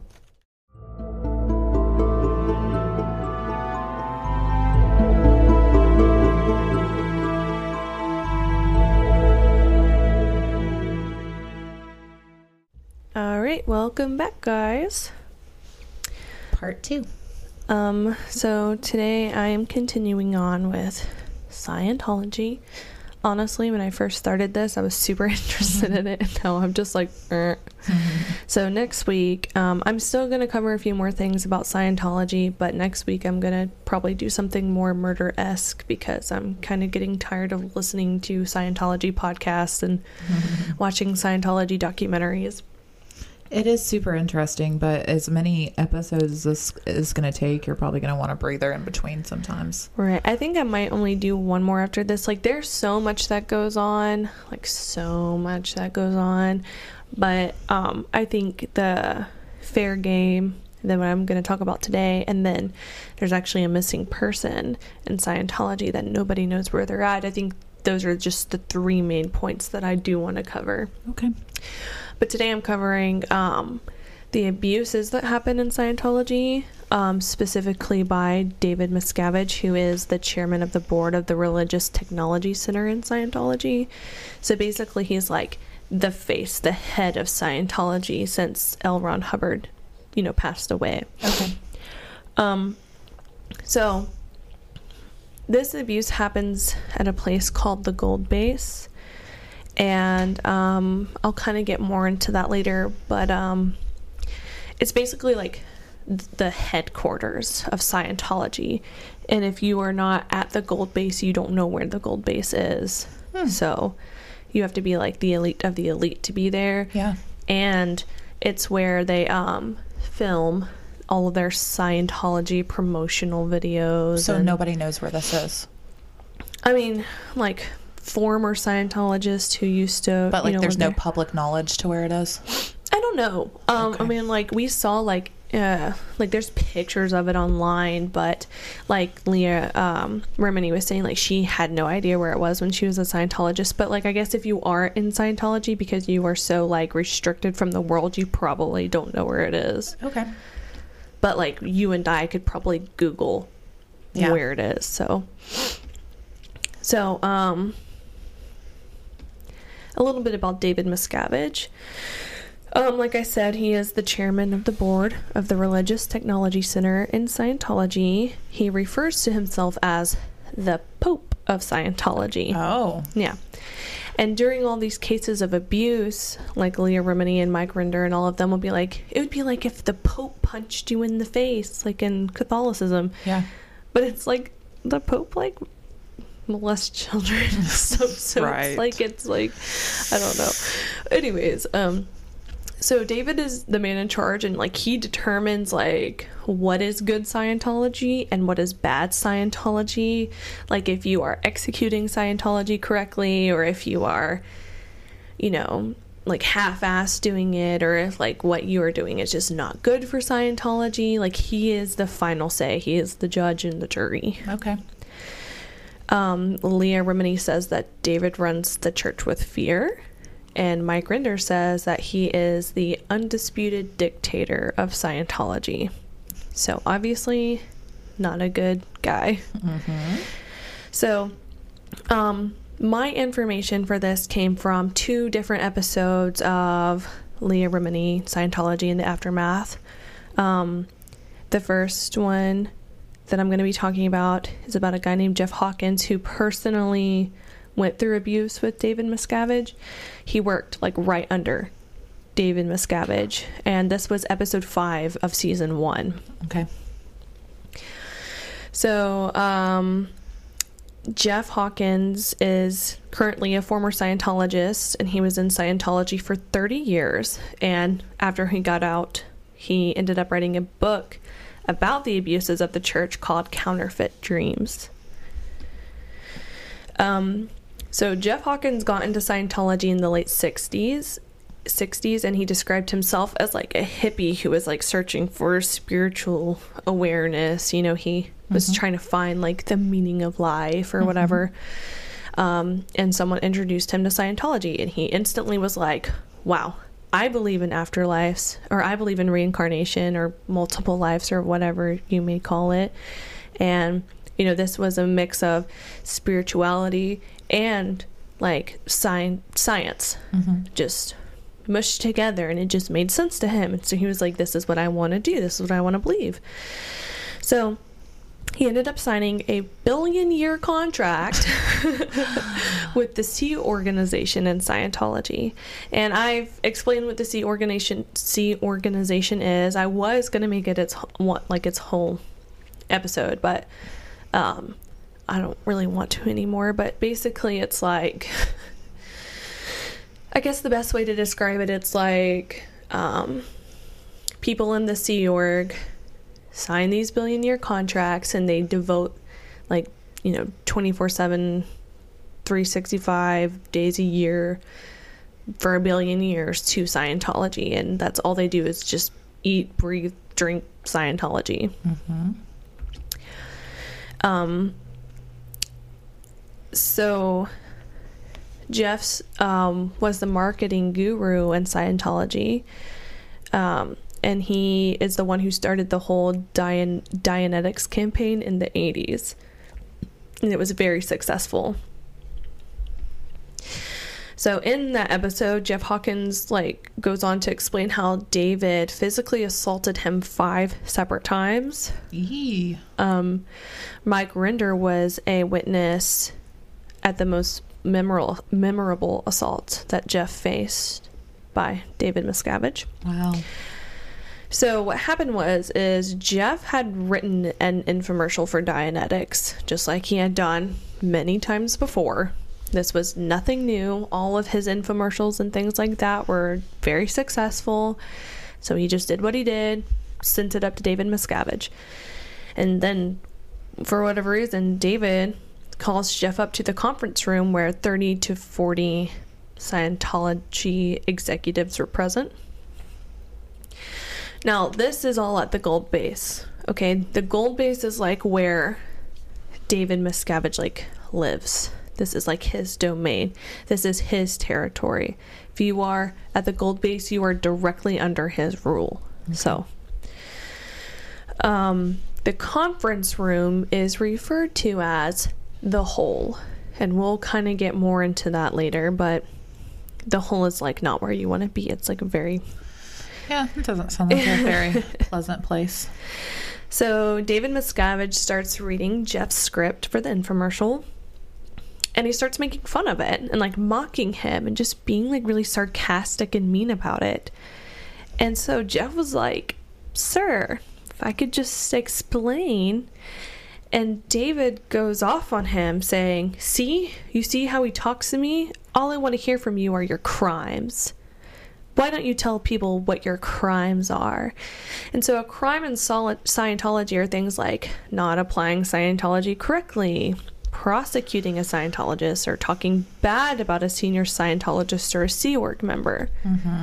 And they say that if you are accused of a crime in Scientology, you know, you have to go to like the auditing um, whatever and you have to be audited for literally however long it takes for you to admit to a crime. So it's basically forcing you to admit to something that you may or may not have done. And a lot of the times I don't think these people did it. They You just they're like being brainwashed into saying they did. well, I think it's like they have to pay to be audited. So it's like you're gonna run out of money soon. Oh, like you just are shit. saying it so you can be done with it Right. you know and um it's been said that david miscavige would literally just like be in a room full of scientologists and be like these two people have committed grave crimes. When i come back they better have confessed to these crimes Oh or like it's not going to be pretty or whatever. And then when i come back i expect them to have black eyes. And oh so my god. basically these people will like start turning against those couple of people and like beat the shit out of them because in their heads they're like if i don't attack him it's going to come back to me and i'm it's either beat or be beat pretty Oh. much so Oh, oh.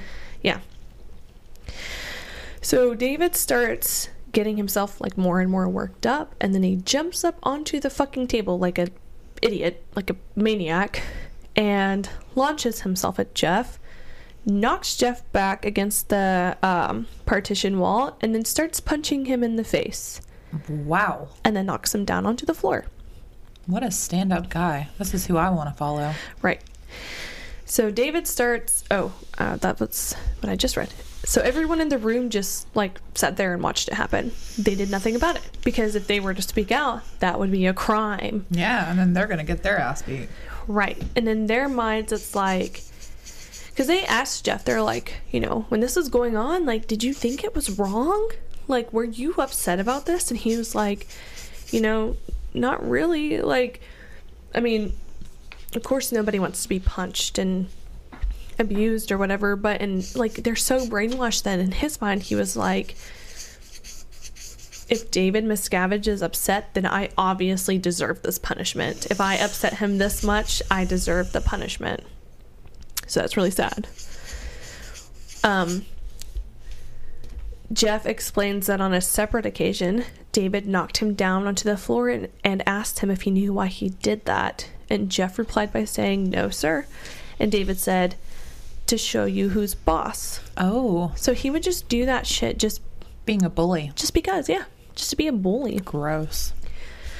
Um, Jeff also said in the episode that he was talking to a former, I think he said somebody in the Navy mm-hmm. about these abuses. And the guy was like, Oh no, if that happened to me, I would knock that guy flat on his ass, blah, blah, blah, blah, blah. And Jeff was like, Okay, but like, what if an admiral did this to you? Right. And then that guy was like, Oh, okay, I get it. Yeah. So that's how they view like to us it's silly. Yeah. Like this whole thing is silly, but to them it's serious. It would be like being in the military and like a higher up screaming at you and just being crazy to you and you would not say anything Yeah. because that is your higher up, that's your superior. Yee. So, the Gold Base is the international headquarters of Scientology in Riverside County, California. Its official name is Golden Era Productions. Like I said, that's where they film all their weird Scientology promotions. That's where Um, Tom Cruise goes to record his commercials. I guess so. Yeah.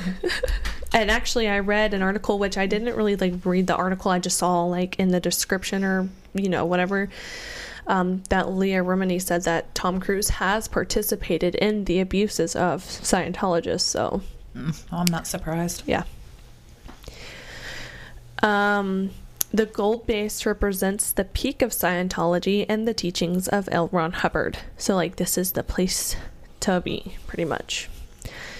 Uh, CNN's Anderson Cooper has reported on the allegations of abuse within the Church of Scientology, and these allegations were made by former executives who lived at the gold base. Um, Scientology refers to the gold base as paradise on earth, and it is beautiful. This place is gorgeous. It truly is. Just, it used to be a golf course, so the grass is beautiful. Everything about it just looks super beautiful. But um,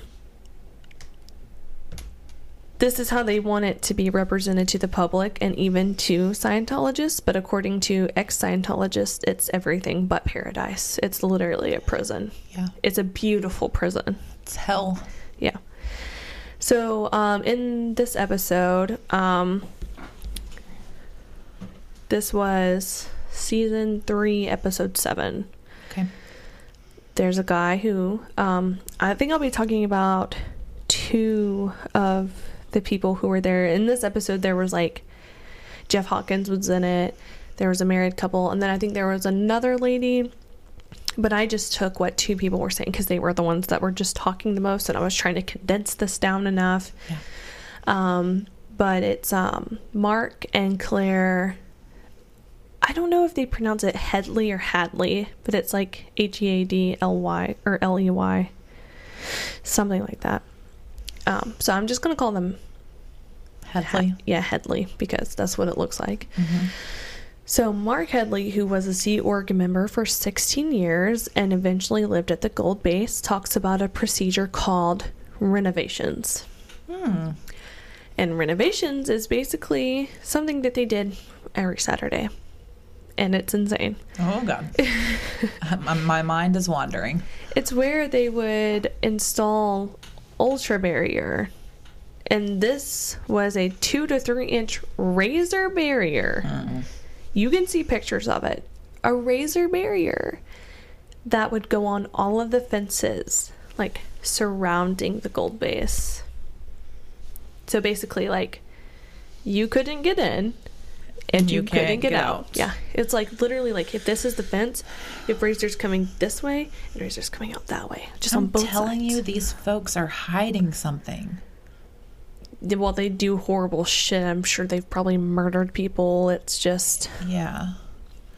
it's crazy. But really, all of this is David Miscavige doesn't want people getting out of the gold base, not for Scientology's sake, but for his sake, because he has abused hundreds and hundreds of people. Like he doesn't want that getting out. I mean, he could go to prison For the I am looking at this bladed fence. Dude. We are posting a picture of this. oh yeah, oh yeah, It looks like goddamn butcher knife blades sticking out of a fence. yeah. They look like knives just stick, sticking out of a fence. What it's insane. The actual fuck. It's also been said that um like this place was built specifically for L. Ron Hubbard, who wanted a safe space to be. And so I think originally maybe that is why it's so he could go in there and just be undisturbed. Mm-hmm. But I think when David Miscavige took over, it he turned it into a prison, into a hellhole. Wow. Yeah. So he also talks about how they would put microphones in the ground outside of the property, motion sensors on the fences, and there were floodlights installed all around the entire property so that if someone were to escape, they could light up the whole entire base like a football field. Holy shit. So they could see everything. Like you could there was no sneaking around in the dead of night. Oh my gosh. They have motorbikes and SUVs that can drive on all road types. So if you were to escape, they would instantly know and have a very easy time catching you. I'm totally listening, but I'm looking at these pictures. They have snipers. Yeah, they have a lot of shit, dude. Dude. Oh my god. Another scary thing is that the gold base is like four to five miles away from like the nearest civilization. So even if like you did escape and got away from the vehicles and the people, it would be like a really long walk before you could get anywhere. Wow. All incoming and outgoing mail is opened and read Well, of course. so they can catch any type of warning sign that someone is about to try and break free or if anyone is talking about the abuses that go on at the gold base. Eh, If someone outside of the gold base mailed in a phone, if they're like, hey, you know, like I really haven't heard from you in like two years, besides these letters, like mm-hmm. here's a phone, call me, it would like instantly be confiscated. oh, I'm sure. Yeah. Um, however, there is an internal phone system. But the problem with this phone system is that, number one, all the calls are monitored and listened in on. Yeah. Two, it's like, you know how back in the old days, like when phones first became a thing and you had to like call the operator and be like, connect me to this person? Mm-hmm. It's basically the same thing. You would call the receptionist It's literal prison. yeah. Yeah. And you would tell the receptionist the number of the person that you wanted to call. They would dial it and then connect you with that person. And then people would be listening in on your conversation. So um if you get caught trying to escape, you get put on what they call the decks, which is basically where you'd be like digging ditches, building block walls, pouring concrete, just doing like heavy manual labor. And they did this to you so that it breaks down your will to try and escape again because they're like, you know, if I get caught, I'm going to have to do this for another like 4 months. Um so the gold base also has something called blow drills. and it's used on anyone who tries to escape. The crew of about 50 people on the property each have an assigned task during a blow drill, and this is fucking insane to me. Like, out of everything, I think this is the most insane. I'm trying to figure out how it gets more crazy. So, if somebody were to escape, let's say they were able to hop that razor fence yeah. and just hightail it out of here, whether they took a car or whatever, however they decided to escape. A group of people would go to the nearest bus station to try and catch you there. Some of these people would go to the nearest airport. Some of them would call the taxi companies to see if, you know, a taxi had been called in the area. They go to all the local hotels and hospitals. Um, if the, the person who has escaped happened to have a phone somehow, they'll log into the phone account and find the numbers that have been called recently to try and figure out if one of these people were in on the escape. They'll even send someone to a relative's house just to sit outside and wait to see if they'll mm. t- potentially show up. And then what do they do with you? They drag you back. Oh my god. When they find the escapee, they usually use like a close friend or like if you have a relative in Scientology to like, you know, like a someone that you trust, and this person will try and talk you into coming back to the gold base. Um, there was this one girl I can't I should have wrote down her name, but she was giving her testimony about how she had escaped from gold base and they physically dragged her back. Physically dragged her back. And you said there's nothing the police can do about any of this. Well, they haven't done anything, It's insane. so I don't know. So Mike Rinder says in this episode that every morning that he had to report to David Miscavige, the first thing that David would ask is, "Who blew?" He was extremely paranoid about someone leaving the property because he knew he could get in a lot of fucking trouble. And Mark Headley had escaped. Him and Claire both escaped from the gold base. And um, so this is what's insane to me is like they're a married couple and they had explained how even though they had been married, they never they could never spend time together. Like they worked opposite schedules. So he would work you know, like these different times and then he'd come home and then by the time he was asleep, you know, his wife would come home or you know, just be Complete polar opposite. yeah, like in the 13 years that they had been married, or however many years it was, she had never cooked him a meal because Wow. she just couldn't. And so they're so dedicated that, like, when Mark started having like doubts about the whole thing, about Scientology, and like would express these to Claire, she would report it. What? Yeah. That's just how it, he, she reported him at least three times for making statements like that. But then at one point, and I can't remember what was the turning point, but they decided that they were going to leave together. And so something happened. I don't really remember. I think like something happened with him, and he was like, fuck it, I'm leaving tonight. So as soon as he gets home, he, I think he said he had a couple hundred dollars in his pocket. He had a, a, a motorcycle, and he was supposed to be going somewhere like across the street or, or I don't even know. Anyways, he escaped and he is driving away and a fucking Scientology SUV comes up behind him and they're like trying to ram him off the road. My God. And thankfully, this was a saving grace. Some passerbys like saw the incident and uh, reported it to the police.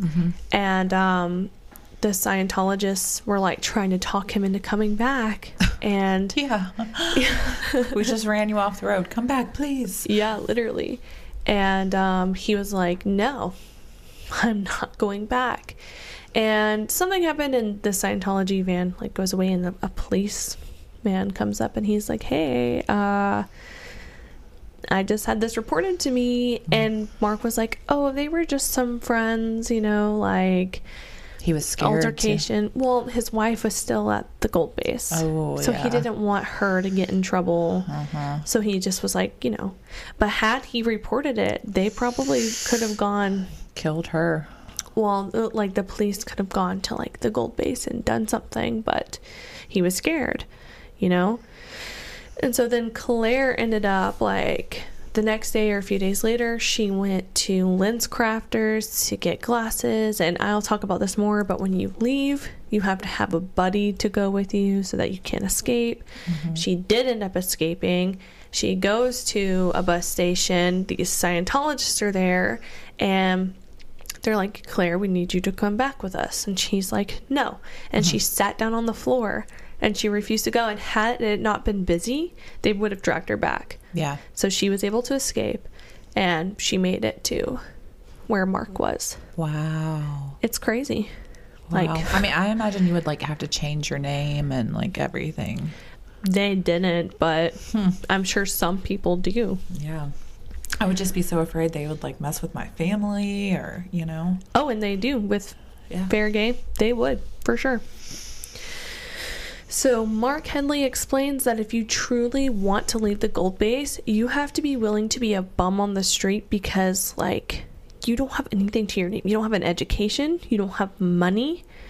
Your family may, like, have stopped talking to you because, like, They you think know, you're a wacko. or you disconnected from them because that's what you do in Scientology when non-Scientologists, uh, you know, don't agree with you. You disconnect from them, so you might have to live on the streets or something. Who knows? Like, if you want it that badly, you have to accept that you are going to be starting from absolutely nothing. Sounds better than being there. I agree. So, anytime you wanted to go anywhere at all outside of the base, you had to write a petition, um, which was called a completed staff work. And then you turn it into your superiors to get their approval. And a lot of times it's denied. If you were considered a risk, they would not okay it. So you could not leave. But if you weren't a risk, you had to bring a buddy with you pretty much and um, a lot of times you had to pay in order to have this buddy come with you so you're paying like an astronomical amount of money to, have go a do basic a babysitter. rights. Yeah. right yeah jeff hawkins talks about how his um uh i think he said his mother died and he wanted to go to her memorial service and they would not let him go Wow. so they're like, you know, why do you care? She she's dead anyways. Like why do you have to go? She's dead. Uh, They don't give a fuck about you. Um so everyone on the base is trained on how to speak to authorities in any circumstance. And it's called the International Base Security and PR course. It teaches you how to lie to the authorities. you have to take a course on it. Yeah, it's the first thing you do when you get to Gold Base is you have to take this course because they don't want Scientology looking bad. Mm-hmm. And I mean, obviously, Like with all of this out, I don't understand like why something can't be done about these freaks. I don't know. I mean, like, there's no like solid evidence. Mm-hmm. You know what I mean? It's all hearsay. And the thing is, like, when you leave Scientology, you can leave informally, and then you're just fair gamed, and it's just not a good thing. It's just really hard. But you can leave respectfully, but you have to sign an affidavit about, like, you know your time in Scientology and, and so like a lot of these people have affidavits saying that nothing ever happened to them that this was not going on at the gold base mm-hmm. that you know David Miscavige, Miscavige has never physically harmed them or they've never seen him physically harm people or so mm-hmm. there's literally affidavits about mm-hmm. you know how it's the perfect religion pretty much. And so then they're like you know, going on the aftermath and, you know, podcasts and writing books and blogs about something completely different. But an affidavit is literally a legal contract or a legal document. So, Right. and the church literally, like, if you watch the aftermath, they'll, um, so like Mark and Claire will be talking about X incident. And then the fucking Church of Scientology will have like you know th- so they'll be talking about a guy who like a specific guy who who they watched being abused by David Miscavige. And then that person who is still in Scientology writes an affidavit about how it never happened and that they're lying and it's rubbish and it's this and it's that. And you know they're completely happy in Scientology. So it's like are you going to trust these people who are now contradicting their affidavit or are you going to trust the person who Yeah. yeah so that's why um so the whole so claire headley notes that she's seen thousands thousands of abuse cases involving david miscavige where he's punching shoving slapping strangling Holy shit. Does he do anything else in life? lies Just abuses people? public. I don't know. All day, every day? Yeah.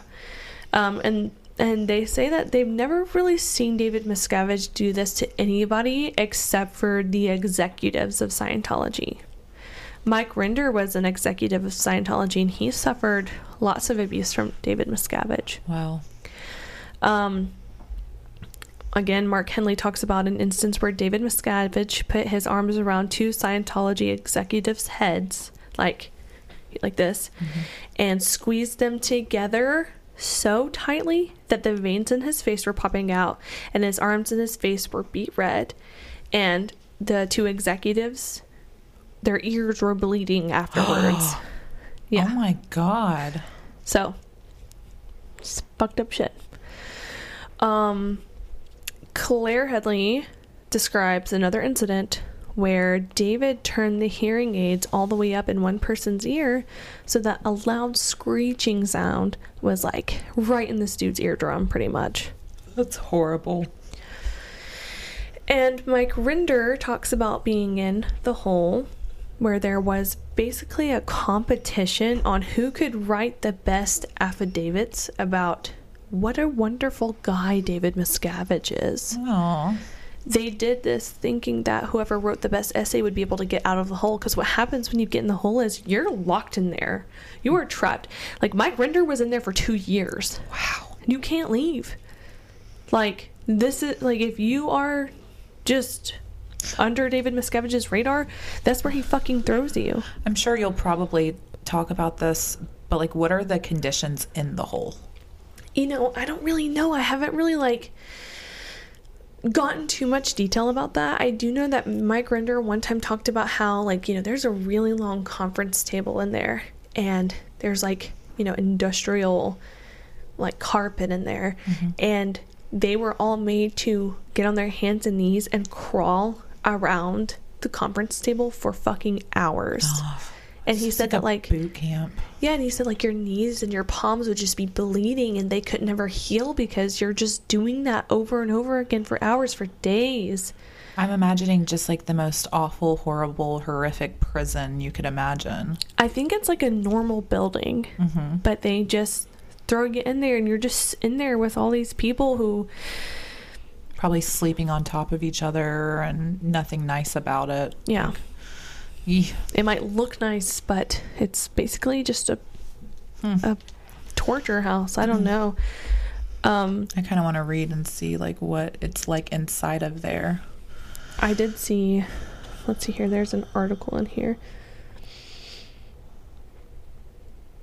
Scientology. Oh, so the first thing I see is they lived in degrading conditions, eating and sleeping in cramped spaces designed for office use.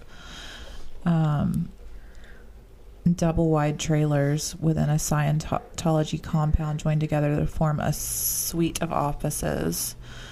Um, Yeah, when you like look at um The Church of Scientology has denied and says that there is no hole and it ne- does not exist and never has. that's literally like my last line in my notes is Scientology does deny it, but all these people who have experienced it or who have seen it or who he, have even just been at the gold base, they're like, yeah, those two double wide trailers put together, that's the hole, and you can see it in the pictures. That is horrible. A lot of beatings happen there. So they have to work 16 hours a day. Mm-hmm. No cell phones, internet access, mail is censored. Oh my god. And then they're talking about the razor wire. Yep. um my or in the uh episode it was saying that um like p- typically like these executives that are put in the hole they'll you know they're trying to do anything to get out of the hole. They don't want to be in there. I mean mike Rinder was in there for two fucking years. They sleep in sleeping bags squeezed into every available floor space or on desktops. yeah. Holy shit. Yep. But um they were saying that um literally so they'll be in there and they're like trying to be on their best behavior so they can get out. And David Miscavige will like these executives are like the faces of Scientology like they're the spokesmen and they're you know, like prominent figures of Scientology that people know, like even outside of Scientology, people know who these people are. Mm-hmm. And David Miscavige will pull them out every once in a while to go do like an infomercial or to go speak somewhere. And you know, these people are like trying to put like their A game out there, trying to seem like, you know, I'm so pro Scientology and trying to make David Miscavige look so good in hopes that they would get out of the hole. Yeah. But then David Miscavige will just fucking throw them back in there. It's fucked up, dude. there are so people like executives there who um um in one of the podcast episodes about fair game um this woman's like trying to she knows like her i think it's her uncle is being abused there and he's like old and has health problems and she can't get in contact with him and he um, she like tried to make a welfare check on him and the police went in there and said that everything was completely fine because they're so brainwashed and they're so fucking scared that they can't tell this police officer like take me with you you know it's really sad. Mm. And he mm-hmm. denied even knowing her because i'm sure that's what scientology wanted him to do. I just read that it gets up to 106 degrees inside, and that basically the the entire time they're there are being forced to admit to doing things that they've never done, yep. Like stealing money, having affairs, things of that nature. Just whew, um, disclosing their sexual fantasies, just tortured. They eat slop. Yep, that's what um what I was saying about the like the auditing. Yeah. They're like, you know, trying to make you confess to XYZ or whatever it is. It's in the hole that that is happening. Oh God, I hate it. Yeah. There's a lot more to it. I just really this I knew this episode was going to be long, so I tried to condense it as much as possible. Yeah. Um, but I mean, I really, like I said last episode, like go watch the documentary. Like they they have so much just in depth detail about the horrors of this place and like how horrible David Miscavige is. Like he is not a good guy. He needs to just be arrested. I think there's plenty of evidence. like, Well, and a lot of people are coming together saying this is happening. Like affidavit or not. police need to bust their ass in there and see. Yeah. Well, like I said in last episode, you know, they say that everything in Scientology, everything that happens, everything that David Miscavige says is recorded and transcribed. And if they were to raid it and look through the files, mm-hmm. they would be able to arrest it and shut it down. It all sounds very simple. And it makes me wonder. I think you said last episode that maybe the police had something to do with it. oh, I definitely think that, yeah. They're involved some way or Mhm. another. I think Scientology is paying them off because Scientology is a billion dollar religion, cult, Wh- whatever. Well, I guess I was about to say where are they getting this money from, but I guess the people that. it's the people hmm Mm. from that, and I guess from like doing their infomercials and having ads, and you know, who knows, dude? Who knows? Shit hurts my brain. It's fucking insane. And these people are no doubt traumatized. Oh yeah. from being there. Like, think about being in there all your life and then having to step into the real world and then realizing that you just dedicated like potentially half of your life, most of your life to a cult that's doing absolutely nothing for Mm-hmm. humanity. Mm-hmm. It's insane. I think actually next Scientology episode, I'm going to talk about how they're taking over a fucking city in Florida called Clearwater, Florida. Yeah. And literally, it's just a ghost town there because Scientology, they're trying to make it like the first ever, like, actual Scientology town Like a or city.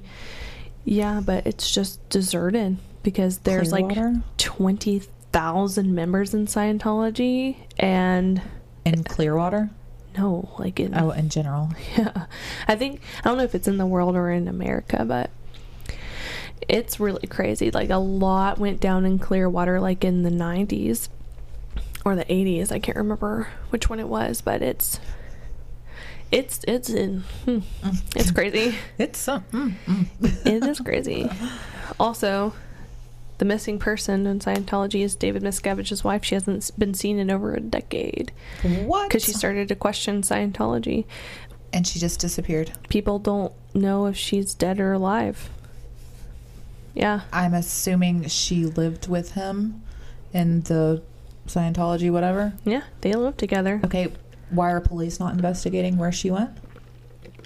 Supposedly, Leah Remini wanted a welfare check Mm-hmm. on Shelley Miscavige because she hadn't seen her. It was that the reason why Leah got out of Scientology is because at Tom Cruise's wedding, Shelley Miscavige wasn't there. She is the fucking wife of David Miscavige, the head of Scientology, and she wasn't there. So Leah was like, Where's Shelley? And she got in so much trouble for asking where Shelley is. She had to, you know, confess her crimes and to go to auditing for however she was, you know, treated like an enemy because of it. And so, like, after years of like her emailing Shelley and being like, hey, haven't heard from you. You usually reply instantly. It's been two years. Where are you? She, you know, I think it had been six years in total that she went and she went to the police and she was like, hey, um, this person's missing. Can't figure out where she's at. And apparently the police said that they saw her or talked to her and that she was fine. But who knows? Okay, that's horrifying. Yeah, you definitely need to um, touch on that. Yeah, she's going to have a whole episode because Wow. I'm just saying, guys, there's a lot more to this.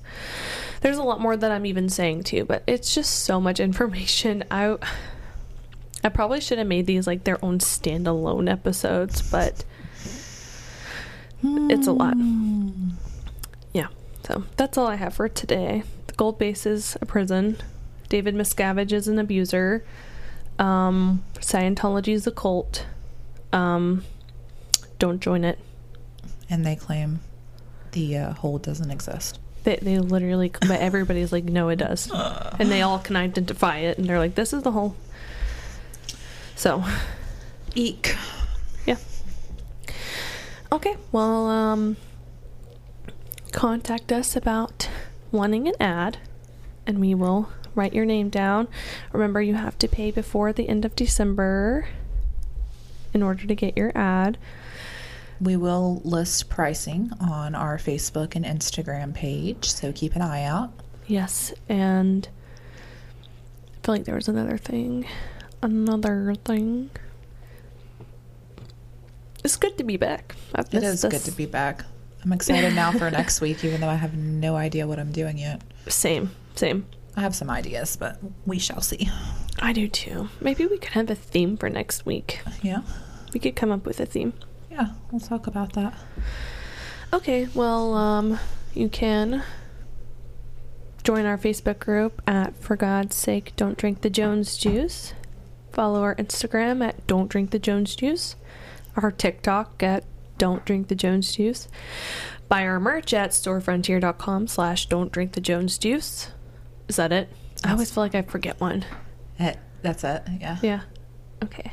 I think I want to make a Twitter Really? for this. Just for this, though. I feel like it could really reach people. You think? Maybe. Okay. I don't know. Okay, I guess that's it. For God's sake. Don't drink the Jones juice.